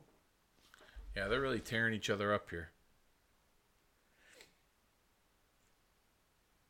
I would like to see the. I kind of wish though that uh, when Stone Cold was around, that that the Million Dollar Corporation was still around. Like you could have been like the leader of it. Um, I think it was kind of getting tired. I liked it when they had Sid and the One Two Three Kid is a part of it. Yeah, that was good. That was good. That was that was solid stuff. Even Tatanka, Love Tatanka. I I didn't see that turn coming. Nobody did. and I felt like they didn't capitalize enough on him. You know, I thought for because '90s Tatanka, like he was made to be a big deal. His undefeated streak he had for a couple of years, like I thought, like for sure Tatanka was going to be like a staple of the Intercontinental title picture for years to come. You know what I mean? Yeah. Maybe even like brief runs. You know, facing the WWF champion, whoever's like the heel, you know, like he might not win the belt, but he'll be chasing the belt for a while. Like I thought Tatanka was going to be like a top baby face, big fucking deal, you know, in the main event. And even when they turned him heel and they had him with DiBiase, I was like, oh, this is great. As as, as much as the, the the turn caught me by surprise, I thought for sure like he was going to be the crown jewel of the Million Dollar Corporation, and they didn't really capitalize on that with him. I don't know what it was. You know, what, what, did you think about that? Yeah, I kind of agreed. Like, like, uh, like, um, and and and and I call total bullshit if on two things. If you said you saw when watching Fight Club that you saw Tyler Durden was one dude and Tatanka was going to go into the Million Dollar Corporation, fuck you, you're a piece of shit liar. no one saw those two things coming. I love you for that. And nobody saw those two things coming. And and you're right. It would have been so. It, it would have been maybe to Mr. Point where like the high point was obviously that when when, when we fought Luger and and, and The and- turn itself. The, turn itself was the high point, of course. Maybe there we could have gone for like an IC championship. That's what I was thinking. Yeah, maybe maybe you could have put some whipped cream on that sundae. like Tatanka and like babyface Razor Ramon for the Intercontinental title with like Yeah. the Million Dollar Corporation like backing DiBiase. Like that would have been interesting. That would have been cool. You know, I mean, granted they kept Razor against Shawn and Diesel and things like that, but like How about Tatanka? Did he ever tag anything? I- uh, I don't. he remember never won the he never won the belts. No, Yeah, I don't remember. he never won a belt. championship. I just remember how big of a deal it was when they when he lost the first time to Yokozuna, and it was because of Ludwig Borga, and they like injured him and they moved him out of the Survivor Series Yeah. match. They put Luger in there or Undertaker in there with Luger and the Steiners. Like I was, Tatanka was. I, I really thought I really saw big things for him. I thought he was going to be something bigger. And even as a heel, I was like, "Oh, they got a chance now," and they they didn't really capitalize on it. And then they put in they, the Sid left. I think the kid. I think one, two, three kid was gone. So by that point, it was really just DiBiase and, and Austin. He didn't even have a million dollar corporation anymore. Um, it was it was done by that point. I think. And where was uh, at this point? It's one two three kid. It's too early to be Syxx, right? He hadn't gone to WCW yet, but I think he was done with the WWF by Okay. this point. I think he I, I think he was either injured or he was in rehab or something. I don't recall 100%, but um, he was gone by this point. He was not with the company, so therefore he was gone from DiBiase. I, I think the last time I saw him, uh, last time I remember seeing the one two three kid on WWF programming in 1996 was when he lost that crybaby match to Razor Ramon, where they, Yeah, they put him in the diaper. it's tou- that's tough too. That's another definitely tough watch. Yeah, that that'd be tough to recover from. Yeah, yeah, I don't know how you recover from that, but but yeah, DiBiase here, I think that was a terrific fucking. Um, that was a nice spine buster. Yeah, spine buster. Yeah. that was a nice spine buster. Very Arn Anderson like. yeah. And Vega was another guy too. We've talked about it before. Where I, I kind of saw big things for him too. He was popular. He was having good matches. Like I could pick. I could have gotten behind a, a intercontinental title run for Savio Vega. You know what I mean? Yeah, absolutely. Yeah. Like why didn't they put the belt on him? You know? he never was. I, I maybe I'm just having fun. He No. never, he never was IC champ. No. Vega. No, I used to think that he would be like perfect. I tell Like- you what, you know what I'm kind of shocked about too. Since you like the Koko B. Wares of the world in the Hall of Fame, I'm surprised Sonny Vega's not in the Hall of Fame. I think he'll get there. I think he will. I don't think he. Between me and you, do I think he deserves it? No, I don't. Uh, that, that, that, that, uh, you know how I feel about Hall of Fames in Yeah. general. But but once you put Koko B. Ware in, Everyone you gotta goes you gotta put Everyone goes Vega in. Fucking Brooklyn Brawler can go in. Barry Horowitz. in a way, I think he deserves it. I think they should. Honestly, I wouldn't. I know my. I think they should.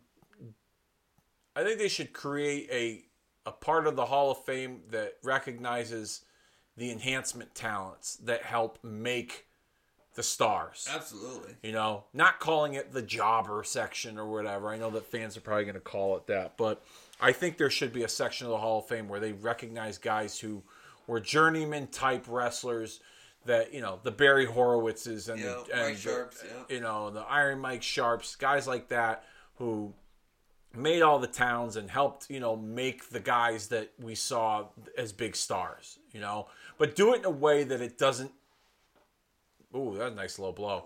Do it in a way that doesn't make them look less than. You know what I mean? Like, thanks for being a fucking loser all these years on TV. We're gonna give you this Yeah. ring. You know what I mean? Like, that's just my take on it. All right, if you had to put, uh, who would you start? Uh, who would be like your first jobber? Mine would be Barry Horowitz. Barry Horowitz, yep, Yeah. he definitely comes to mind first. Br- Brooklyn Brawler. Yeah. You do a Jobber Hall of Fame. Is that what you're, you're I mean, talking yeah. about? He- You do a Jobber he- Hall of Fame. All right, you got Barry one. Horowitz, Brooklyn Brawler, Iron Mike Sharpe, um, um, Jumpin' Joey Maggs, Yeah, Jim Powers. Jim Powers, probably another one. That's five right there. Um, who else could make a make a Hall of Fame of of enhancement talent? I hate to say jobbers. Sounds so derogatory and negative. It kind of does. Jobbers is like what what a racial slur is to regular It people. really you know what I mean? Yeah. Like that's like that's like the racial slur of pro wrestling. Jobber. you jobber. Oh my god, he said it with the ER. I know that's terrible, but I mean that's the only way I could describe it. Um so Brooklyn Brawler, Yeah. Barry Horowitz, Barry Horowitz. um, I just can't think of anyone else. I don't know. Um, um, uh, Mike Sharpe, Jim Powers, Joey Maggs. I Uh, don't. Who's Joey Maggs? he Joey Maggs Joey Maggs used to be a regular everywhere. WWF, Okay. WCW. I don't remember Joey Maggs. Um, I mean, if you wanted to put them, they'll they'll go in the Hall of Fame for for who they are now. But I mean, the Hardy Boys, Matt and Jeff, started out as enhancement talents, sure and then did. became stars. yeah. You know, Same which is one with, of those um, very few uh, Scotty occurrences. Tuhati. Scotty 2 Hotty was another one, yeah. Um, that's really all I could think of in, in terms of the, the enhancement talent Yeah, Hall of I, I Fame. don't know. Kim, I can't think of many more after that. Yeah. See, this is what normally happens, but it's like the, like the, like you know. The, it's the other way around. yeah, exactly. Yeah. The baby face catching up to the heel. It is a damn good match. It is the drama in it. Yeah. I mean, granted, we don't have the sound on, but you know, maybe we'll put the sound on for a few minutes here. Let's let's let's play with the sound on. Is he gonna get? Uh, so that's two for Vega. Referee calls it three. A three.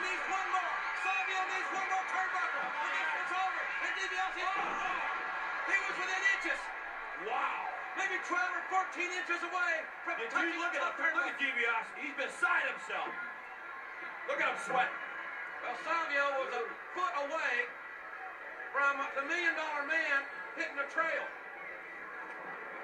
Packing that Brinks truck and heading out of here.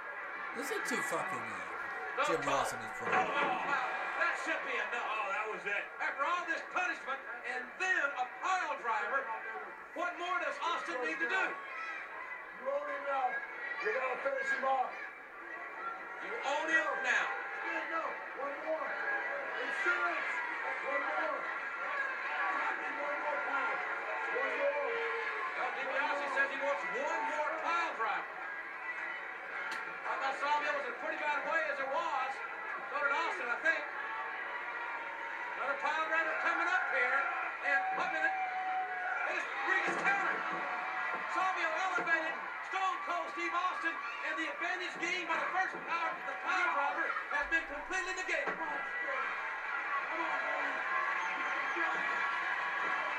Savio's tough. He's here comes the dream. The million dollar dream. It's on. Forget about it. If Savio goes out, and he's gone out before, at the hands of Austin in this maneuver, it'll be academic. Oh, all the body. No. Savio touched it. Savio touched that Uh, turnbuckle. Austin touches it. That's Savio's arm, I'll have you know.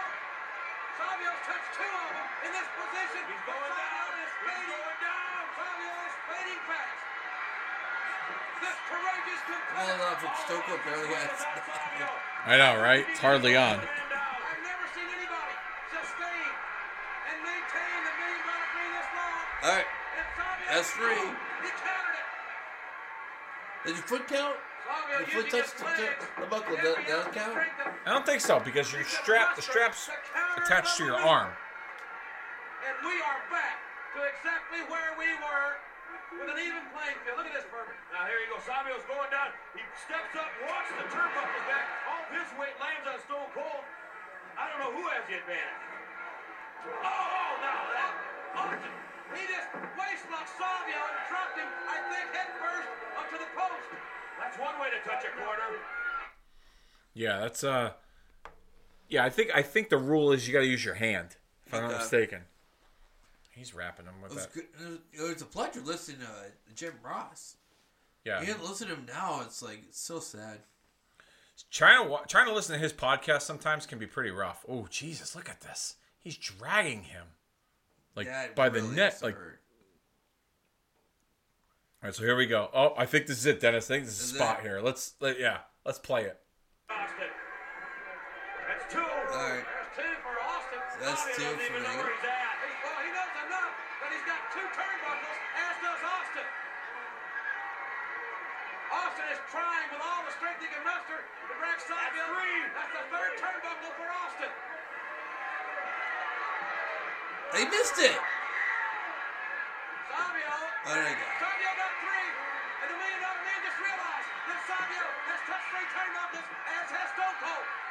It's all, can he do that? It's all hanging the balance right here. Will Savio be the chauffeur, or will the million dollar man be leaving? There's one turnbuckle left. Who's brought here? Austin. No! Savio got. Wait a minute. He can't win on that, can he? Savio has won it. Wait a minute. Wait a minute, Ross. Look at that crowd pop for that. Yeah. They're really into it. Good match. By far the match. of the night. Oh, yeah, without a doubt.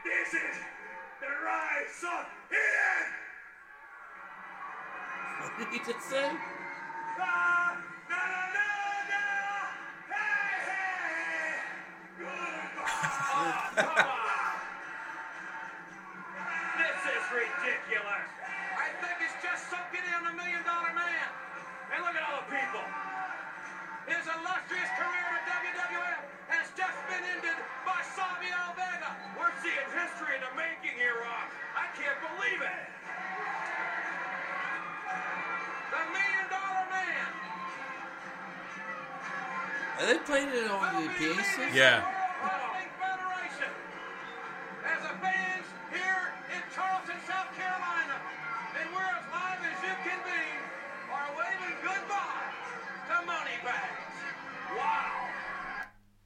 Yeah, wow. That would be the end of the Million Dollar Man in the WWF. And a few short months later, he would join WCW as a part of the NWO. But yeah, great match. Hell of a match. Definitely uh, an underrated one. That's for sure. Yep. I want Vega in the Hall of Fame. Now you want him in the Hall of Fame? I want him in the Hall of Just because of that match? Fame. Absolutely. Okay. All right, here we go. And what's this here? Shawn Michaels. Shawn Michaels trying to work a computer. This is when the WWF and America Online were a Yeah. thing. Every now and again, too, they still d- do this uh, same bit. I love how like they have him. I love, even back then they used to the marketing was was unreal. He's on the computer. They portray it like he's in his dressing room, and they have to hang a Shawn Michaels T-shirt right in the background. Yeah, good point. like you know, have you ever wondered like when you watch, especially now in WWE, you watch and uh, they'll show like a couple of guys in the locker room, and it'll be like, let's say like Roman Reigns goes into Seth Rollins' locker room, and you see like every locker is filled with a Seth Rollins T-shirt. Yeah. Like, are you that much of a fucking slob that you can't just stick to one locker? The whole locker room's for yourself, so you got to put the same fucking T-shirt on each hook in the locker room. Yeah. like that just looks so stupid and silly. But that's how they fucking sell T-shirts, man.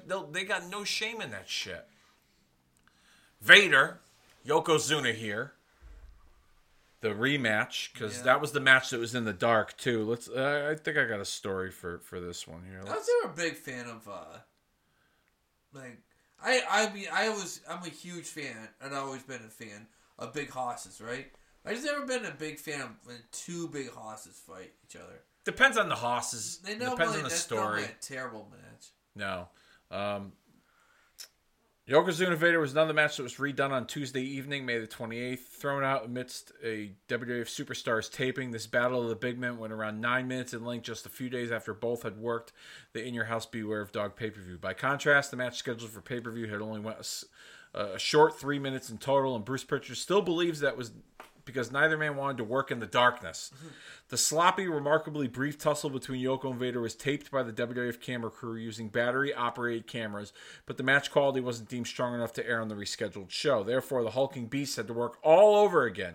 Interestingly, the match result changed from one show to the next. During the original, Yokozuna pinned Vader following a Banzai drop, but that was reversed to a Vader win on this here Tuesday night show. In Bruce's mind, Vader and Yoko just didn't fancy the idea of working in dim light. And I wouldn't blame them either. You fucking, no you know, working in the dark, nobody gets to see it. You know, not saying that like these guys like were putting out a fucking 25 minute classic because they sure as shit weren't, but you know, Wait, it was three minutes, right? yeah, uh, I think this match went nine. I think the Tuesday night match went three minutes. Let me Okay. read. Let me read that back again. Um, Then I'm cu- cu- confused. like- yeah, the Tuesday night, the, the or the this, this This- match goes nine minutes. Okay. This the Sunday night match went three minutes. Okay. So they probably went a little more because you figured you had to give the give the give the audience a little bit something extra, given the fact that the lights went out two nights prior. So I'd like to know the, the, the audience, right? yep, The, the the current audience now, Tuesday audience. yep, Uh, are they paying customers? yeah. All right, so the So this so so these three matches took place live um, right before a Superstars taping. So they got a little bonus. Oh, I get it now. So okay. so this was a Tuesday night when they aired this. Okay. These these three matches, this this match, the match Yeah. before, and the Undertaker one that's coming up next, those matches were live on pay per view. The audience got it as a bonus because they had paid to see um, superstars. They, they, Wow. they they taped a few episodes Can you of WWE the lucky Superstars. guys where, where, where, you paid for a superstar Taping, yeah. Yeah, you get that? That'd, that'd be amazing. Yeah, that'd be pretty cool. You know. And then on the opposite side of the spectrum, you feel bad for those people from South Carolina. Well, I would imagine. I mean, if I'm not mistaken, I believe that the, the, a lot of people got their money back. I think. I think they. I think the WWF took a bath financially on that deal. From I, I don't know if they. Uh, honestly, I don't know. Because the people on the pay per views definitely got a refund, yeah? The the pay per view audience Yeah. either you usually like when shit like that happened, they would offer either a full refund or you can get the replay for free. So there was a case where, perfect example, WrestleMania 11 in Hartford. Okay, there was on the live broadcast on the tape. We record, you know, us Rosenbluths, we recorded everything. Um, we missed the finish to Bret Hart Bob Backlund that little I Quit match they had, Yeah. which was a fucking terrible match to begin with. So I'm not heartbroken, but we missed the finish. What happened? The fucking screen went black, and there was no sound, nothing. And then it went to like some sort of satellite feed or some shit. It was everybody or just. I don't know if it was there, but it was a lot of people because Yeah. they brought it up, and the, it was, it, the article was in the newspaper the next day about it, and that the cable companies were offering you the replay for free or a full refund. So Just for that little. just for that. li- So Yeah. we lost maybe about like two or three minutes, but we missed the finish.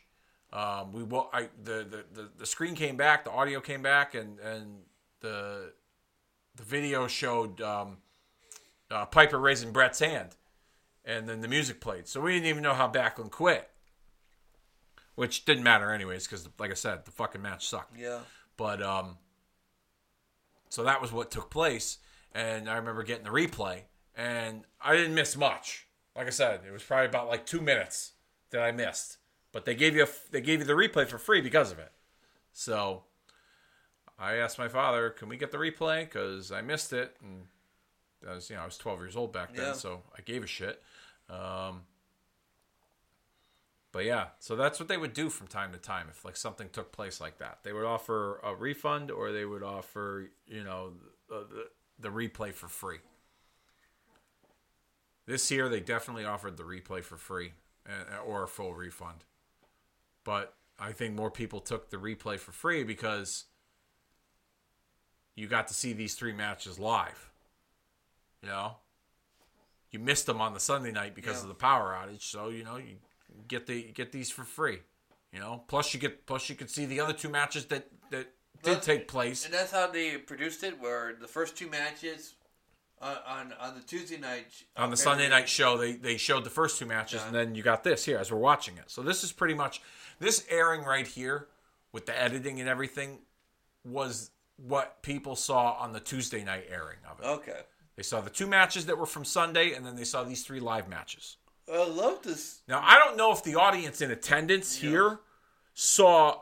I don't know if there was a video screen in the in the arena. I don't think there was. I'm not sure if there was a video screen in the arena for them to see the Sunday night matches that aired on this pay per view.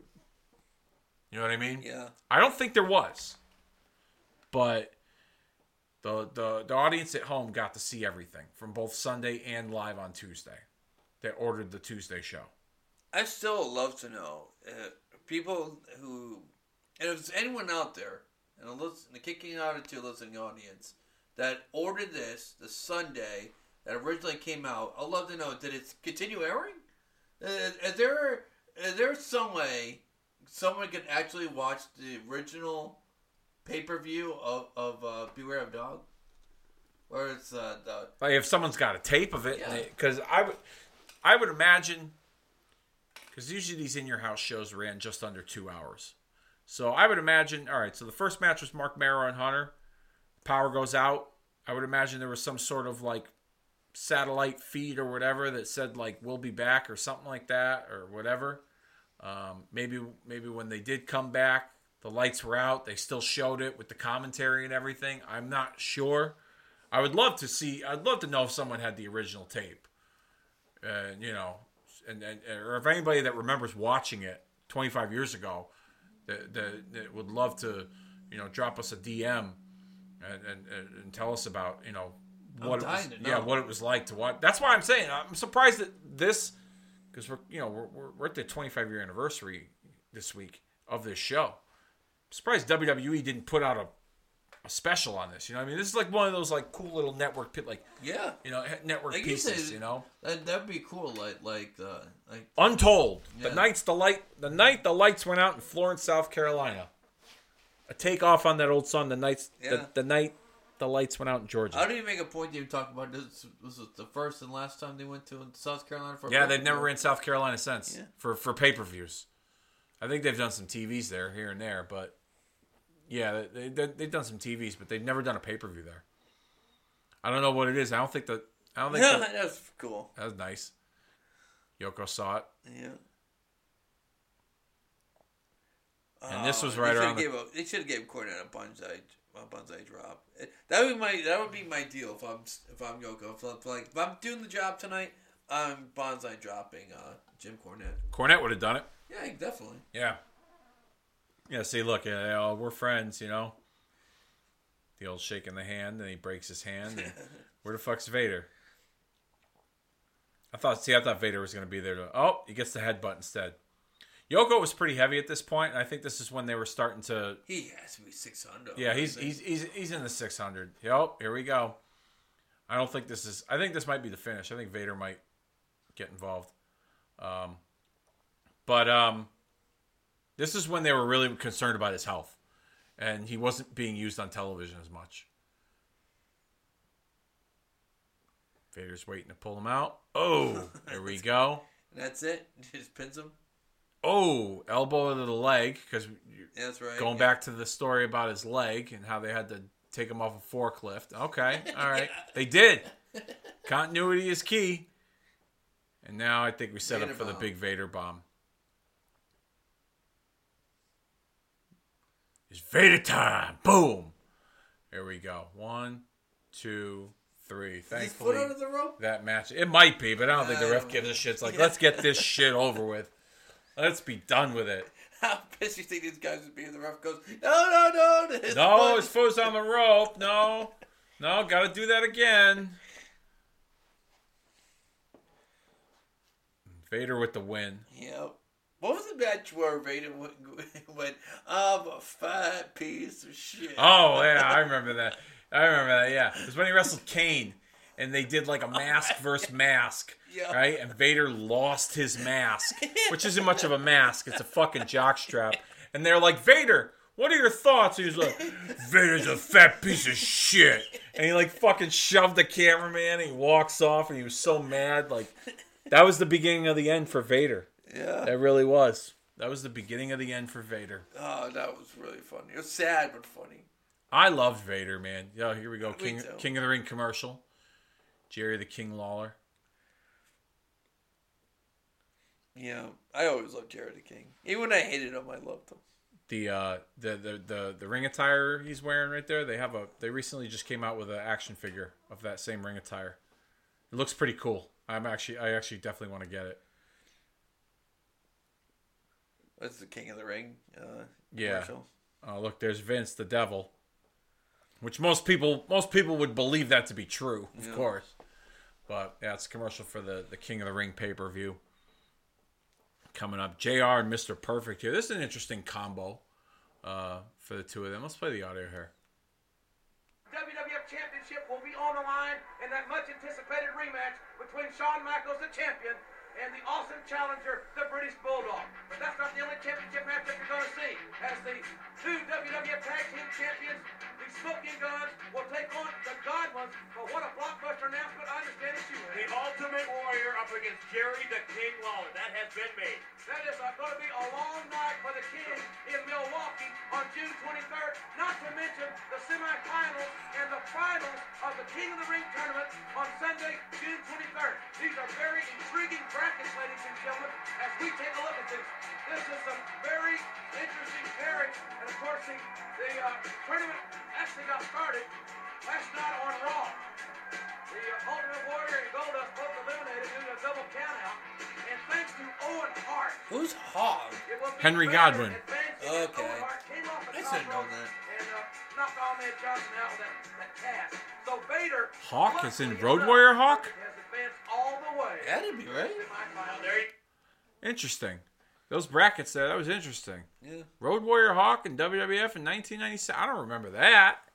Hawk? Oh, I know. It was Justin Hawk Bradshaw. Oh. That's who they referred to as Hawk. Okay, that makes more sense. JBL, okay. This is the main event of this pay per view here: casket match, Goldust and Undertaker. Um, Mankind would have some involvement in this match, which actually there's a story behind that too. This, this is funny. Uh, one of the planned finishes for the In Your House pay per view involved Mankind interrupting a casket match between The Undertaker and Goldust. Due to his scheduled interruption, Mick Foley was hidden underneath the ring and could only see what was happening on his monitor. Once the power went out, Right, Foley point. assumed it was simply his monitor and headset that had broken because he could still hear bumps and crowd noise above and around him. It was only when Bruce Pritchard climbed under the ring to inform him what was going on that Mick had a clue about the storm. Bruce told Mankind to stay put and cancel his run in if his headset didn't start working again. If it did, that meant the power was back on and things could resume as normal. But he wasn't to interfere in the match if he didn't receive any word from backstage.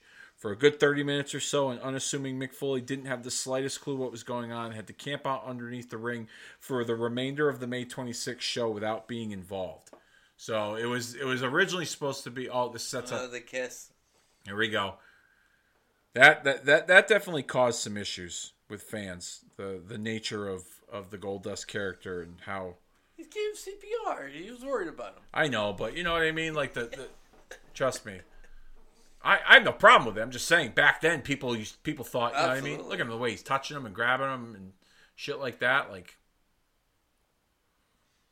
like this made this was this was a, a very controversial segment. And what is it? Watch what he does. Watch what he does to this guy here. This is this is a great bump. This used to be in the raw highlight reels. Boom! He fucking launched him through the door. Some security that guy was. Yeah. Uh, security bumps are always the best.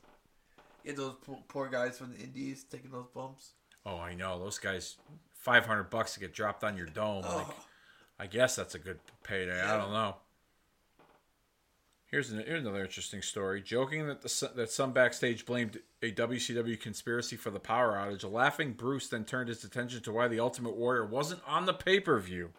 The very next night after In Your House 8, WCW's Monday Night show was expanding to a two hour format. That meant that the WWF had to keep some big surprises in store for Monday Night Raw. Warrior was one of them, and it was decided that he should work a dark match against Owen Hart in South Carolina straight after Beware of Dog instead of being on TV.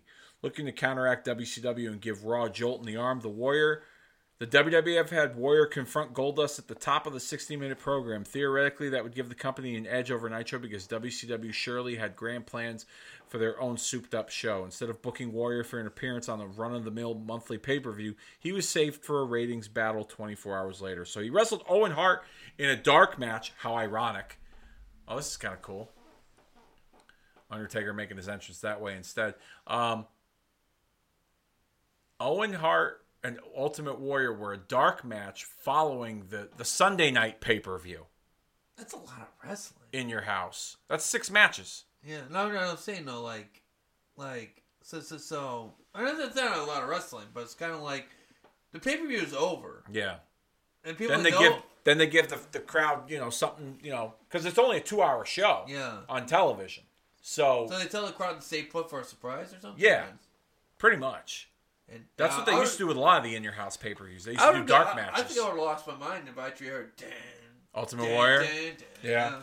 So it's him and it's it's funny that him and Owen Hart were in a dark match after the Shawn Michaels Bulldog pay per view match on Sunday night, and the crowd went dark for most of that night. You know, with all the other matches. Yeah. That's ironic. You know, we were talking about you know not to jump jump off the page here. We were talking about you know Sable and Sunny. You can't forget Marlena. Not in the same. They're not even. the same Marlena to me, I don't know. Not in the same I. I I Sunny was number one for me. Marlena was number two. really. Yeah, Marlena was number two for me. Marlena, when she used to smoke that cigar, I don't. She Like, she's a beautiful woman. she to like, me like back then, man. whew, I was like, But nah, same on Sunny or just different levels, man. I, I felt I felt like. Did you see that kid hit Goldust in the head? now you get arrested for doing that shit. Yeah. Last time they had fans. Who knows when that's gonna be? They're saying SummerSlam, WWE at least. They're saying SummerSlam. Where where did it, where are they gonna do? this They're not sure yet. They're thinking about somewhere that- where it's a little more open and wide open in terms of restriction, COVID restrictions. So Yeah. they're talking Texas, maybe even Arizona, um, as one of the two states to host the SummerSlam at, at full capacity. Um, I know recently AEW held um, a Dynamite for that Blood and Guts War Games match, and they were at like twenty. I think they were at like two thousand people, so they were just around forty percent capacity. Okay. But they had, but Tony Khan had said on Busted Open recently that he was opening up the, the, the Double or Nothing pay per view on May the 30th, which will be this Sunday at the uh, when this recording drops, to full capacity. So that that place seats about 5,500 people. So we're looking at a, a, a solid number for a wrestling event. So it looks like things are starting to turn around a little bit when it comes to when it comes to the you know the, the restrictions with COVID. But yeah, Yeah, at least as far as WWE goes, I'm I, I, I from what I'm hearing, they, they the next big event they want SummerSlam to to be the the one where the the audience returns. I don't know what kind of touring schedule they're gonna do in terms of you know live events and shit, and television. I can't imagine them doing a whole lot of like house shows because their house shows didn't draw for shit the last time. Yeah. You know, Like, it might be different now because of COVID and people are excited. people might want to get out and go back. Yeah. Yeah, I can see that. I don't think I we're give, really. I would give house shows 2022. That'd be my. If I was WWE, I wouldn't. I wouldn't. watch Maybe just things. maybe just try and do TV tapings Yeah. with, with an audience, see how that works before you try and get a house show. Yeah, Exactly. I could see that. I could definitely see that. That that, that makes sense. Yeah. Yeah, I don't know. There was something about Marlena where I was just like mes- a mesmerized when I was younger. woman, but but to put her in like the same universe as Sable and Sunny, I think is nonsense. That's why I love you, because you because you're not afraid to express your opinion. That's why I love you, man.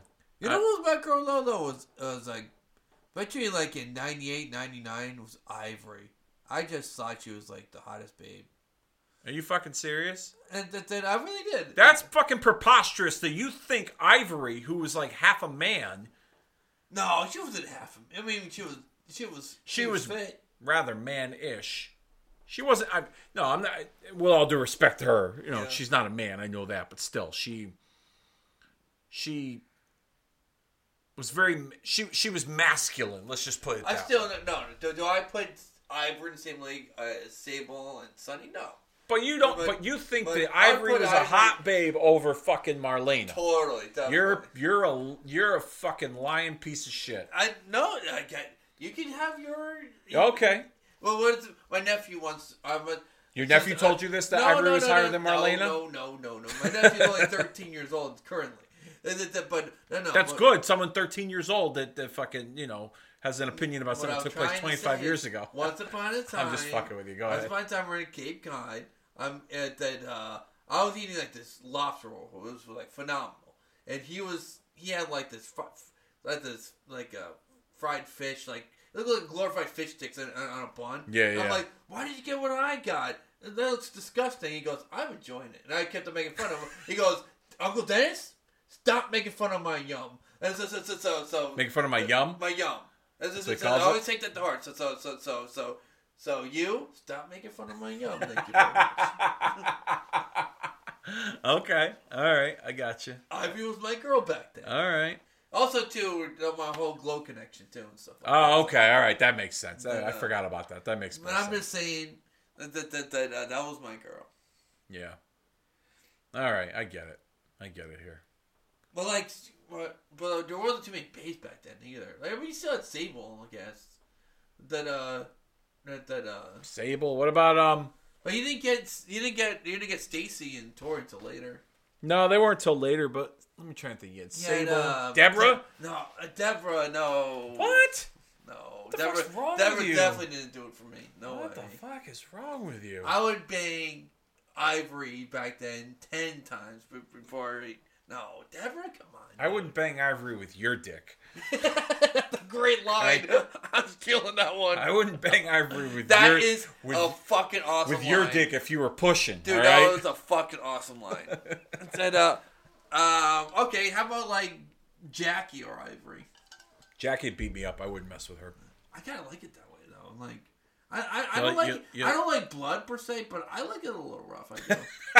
I do. Look how far we've come in this That's true. conversation. We're paying We're watching. Undertaker Goldust Yeah. here, and, and, and Two Hall of Famers. yeah. Well, Goldust hasn't. go, he's got to be Hall of Fame. He'll get in there. The forbidden door has been opened, you know, as they like to say. Jericho was on Austin's podcast, so they'll definitely put one of these guys. Yeah, I'm sure they'd put these dudes in the Hall of Fame. You got to put Goldust in the Hall of Fame. Yeah. And I'm with you though. I didn't. I Here's the didn't funny thing. Now that you just brought that up, Yeah. okay? WrestleMania in Texas next year. You want to really make some waves? You announce Goldust in the Hall of Fame and Cody inducts him. Yeah. Two guys currently in AEW. You know what I mean? You want to make some waves? Yeah. I mean, you just had Jericho on. Jericho was on the. Austin podcast, you know, I, I listened skull. to about an hour of it. It was okay. I thought it was good. I liked his It wasn't as good as I thought it was going to be. No, it, I mean, it was a fair amount of stuff I've heard before, but then he, I mean, he's he's well traveled, you know, Yeah. seasoned veteran, so I didn't mind it. Um, like I said, fair amount of stuff I've heard before, but there were some other pretty cool, interesting stories that I hadn't heard before. I, I that's what I pop for the stories I'd never heard before. You know what I mean? Or if I like a story that I've heard before and someone repeats it over and over again. But for the most part, um, it wasn't bad. It was a solid. It was a solid outing. Um, I think it leaves the door open for stuff like like I, like I just proposed. Goldust in the Hall of Fame next year in Texas, with Cody inducting him. You know, Yeah. or if they wanted to do something interesting, they could they could induct um, they could induct uh, Dusty into the Hall of Fame with um, with Dick Murdoch as the Texas Outlaws. as a tag That's team. interesting. Both of them are dead, but I mean, that's how you want to bring Goldust into the, you know, and Cody back into the fold, or at least you know have him make an appearance. Terry Funk, he's on the Hall of Fame, isn't he? Terry Funk's already in the I'm Hall trying of to think Fame, of like Texans, so you can like put in. Von Erich's already in. of yeah. Von course, Erich's so- already in. Freebirds are in. Um, oh, look at that! That was a nice bump. Broke Yeah. the casket door too. Even Jackie, she's already in it. Yep, she's in it. Yeah. Um, Harlem, Harlem Heat, of course. You know who? You know who probably won't go in it because they did one of those Dark Side of the Rings was Gino Hernandez. Even though he didn't really have a Hall of? Fame career, he's a Texas boy. Yeah, he's a Texas boy. Um, you know who I could see them putting in next year? That's got like Texas affiliation. Um, but he would go in like the legacy wing because people Yeah. don't know who the fuck he is. Most people don't know who he is. I should say, well, like younger people. Paul Boesch, Houston, Paul Boesch Houston is. promoter, Houston wrestling. Okay. You want to hear an interesting story about Paul Boesch? Sure. So Paul Boesch, towards the end of his run in Houston as a promoter, he was doing like co-promoting with the WWF. Like do, and when when Vince was invading territories, Okay. he was kind of open to it. And um Vince essentially was buying out his territory, you know? And so Vince said to, or I don't know if I don't know how the conversation worked, but there was pretty much going to be like a farewell show to Houston wrestling, and the WWF was co-promoting it, and they were bringing in Hogan, they were bringing in all the big names, right? And it was going to be like a farewell to Paul Boesch, and it was a big deal in Houston area, and Vince McMahon had flipped the bill to pay for everything, hit the WWF talent that were coming in. Paul didn't have to pay for any of that. And so when it came time to split the purse, Paul Boesch took the whole thing and was like, nope, it's my last night. It's mine. After Vince pretty much covered all the fees Yeah. and, you know, bought out his territory, it was like, nope, fuck you. I'm keeping it. You could pay Hogan. You could pay this guy. I'm keeping whatever we make at the gate. And it was a it was a, it was a substantial amount of money from Yeah. what I gather. But um, I think Vince gave, gave two rats ass and it was like, yeah, he's gone anyway. I don't think he gave a shit because Vince knew probably he was going to make more money on his return with all the guys he was getting. Yeah. You know what I mean? So, um, but yeah, Goldust in the Hall of Fame is long overdue. Definitely, definitely needs to go in, and I, I would do it next year in Texas. Undertaker, put him Under, Undertaker too is obviously a shoe in the headline. It's going to be in Dallas. Do you put him as Dustin or Goldust? Gold Dust. Yeah. Goldust easily. You don't put him as Dustin. Put him as Goldust, and I think Undertaker headlines that class next year. I'm with you though. Like, I wouldn't mind. Like, like at first, I kind of shitted on your idea, but now I kind of like it. Like, Undertaker gets his own class Yeah, it's just him. Yeah, they could do. Yeah, they could do a ton of stuff. because they're running out of guys already. You know what I mean? So, so like to slow down the the pace, you put in one I think guy. it's the finish here. It's when uh, mankind pops out. Yeah, I like to know how they did that trick because like the whole time, like there's a door okay, in the casket, so he's under the ring and he gets in through the door. right? that You already way. said that. Yeah. Yeah. Yeah, let's play the audio for this.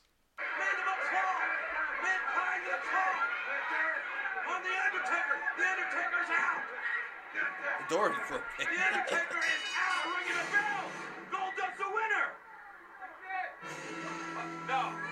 Goldust- He's trying to lock it. The doors don't even fucking work. What? Lock in the casket. This contest. And still, World Wrestling Federation Intercontinental Champion. How did that happen? That's interesting. I totally forgot that was for the Intercontinental title. Taker never got got the IC title. No, that would have been interesting. An Undertaker Intercontinental title Yeah. run. That would have been very interesting. But yeah, this set thing this this set things in motion. The Undertaker Mankind rivalry for them to have their first one on one match at King of the Ring the following month. Because Mankind had been kind of stalking and attacking Undertaker for a number of months. Yeah, But I yeah, love this rivalry. Uh, It's very underrated. I didn't appreciate it back then, but honestly, like I'd go back and watch some of their matches now, like that King of the Ring match that they're gonna that, that they'll have at the next pay per view. I might go back and watch that because I heard that's a very underrated match. I don't remember. I got to rewatch it. Yeah. I'm assuming it's probably like an old contest. No, I think Mankind won that. I think they he? made a big deal out of it being like this was the first time Undertaker was pinned on pay per view or some shit like that, if I remember correctly. You have to go back and watch it. But yeah, this is where they do the hocus pocus and he you know pops open the casket and he's not there and he disappeared, but then he came back the next night. You know how all that goes, right? Right? One, Yeah. two, three. Yep, he's not there. I love you, Paul Bearer. I miss him, Paul Bearer. Paul Bearer, yeah, another underrated manager and very instrumental in the the evolution of Undertaker. Yep, he's gone. Undertaker. My Undertaker, he's here. He's coming. Kane is alive, Undertaker. He's coming. Kane is alive. Yeah, so lights go out here, and it looks like we've reached the end of this pay per view. I think. Yeah, Yep. there it is. copyright 1996. Yeah. Titan Sports Production. All rights reserved. In your house, beware of dog. Not bad. We've That- seen worse. we have seen worse, but you know what though? I, I wanted to watch that because I just thought it was I thought it was kind of interesting that like the way that things went down because of the Yeah. the lights going out, you know, the two nights before and how they kind of did things in, you know, I got a question before we go off the air. Yeah. So it says, "Beware of dog." Yep. And it shows Rocky Maivia doing a relief, re, uh, leapfrog over maybe Big Boss Man. Savio. Vega. Savio Vega. Why? Why did? He, why is that the image? It's just I guess that's just what the interface Oh, I see is. now. It's for every everyone. Okay. Yeah, so well, it's yeah, it's the the first few, and then there's the interface there where it shows Shawn and Bulldog. Then the man, the mind games with Love him and mankind, Games. buried alive with him and Undertaker. They went on a streak of like really good, really good in your houses. They did. Like I said, 1996, the in your houses were not terrible. You're right. You know, Yeah. they weren't bad. This wasn't a bad show. This was a fun little show. And like I said, the circumstances of the the shit going down and and you know so. But this was a lot of fun, man. I appreciate you Yeah, taking the time. Hopefully, you all had fun too watching it back with us in your house. Beware of Dog 2 25 year anniversary. Uh, next week, we're going to start the, the, the, the path to Money in the Bank. I'm going to be bringing you Trading Places Money in the Bank, where we're going to talk about alternate scenarios of the Money in the Bank ladder match winners and who could have taken the briefcase instead of the actual winners itself. We'll talk about that. Part one next week here on Kicking Out at 2. And with that being said, I think it's about that time. Well, before I do that, actually, um, I got a few other ideas. And, you know, month of June coming up. Um, you know, Money in the Bank's coming up, but also it's it, it's been well known for being a month for King of the Ring, and I know you and I were talking about this a while back um, about watching one of the worst King of the Ring pay per views ever. Do you really want to make that that? I'll do it. You want to do it? I'll do it. It's like it's like King of the Ring, 1995? It's gonna be good. Okay. That bad. All right, let's do it then. So we at some point next month we will watch King of the Ring 1995 as a part of our Stinker series here on Kicking Out It Too. We'll have a lot of fun uh, reminiscing and, and talking about all the. What I have so and- many questions I want to ask. Yeah, good, good. I don't know if I'll have all the answers, but you know I got some questions It's myself. more opinion than anything. Oh, I'm sure of it. Yeah, I'm definitely sure of it. But um, now it's time to put this show down for the three count. We'll see you all next week.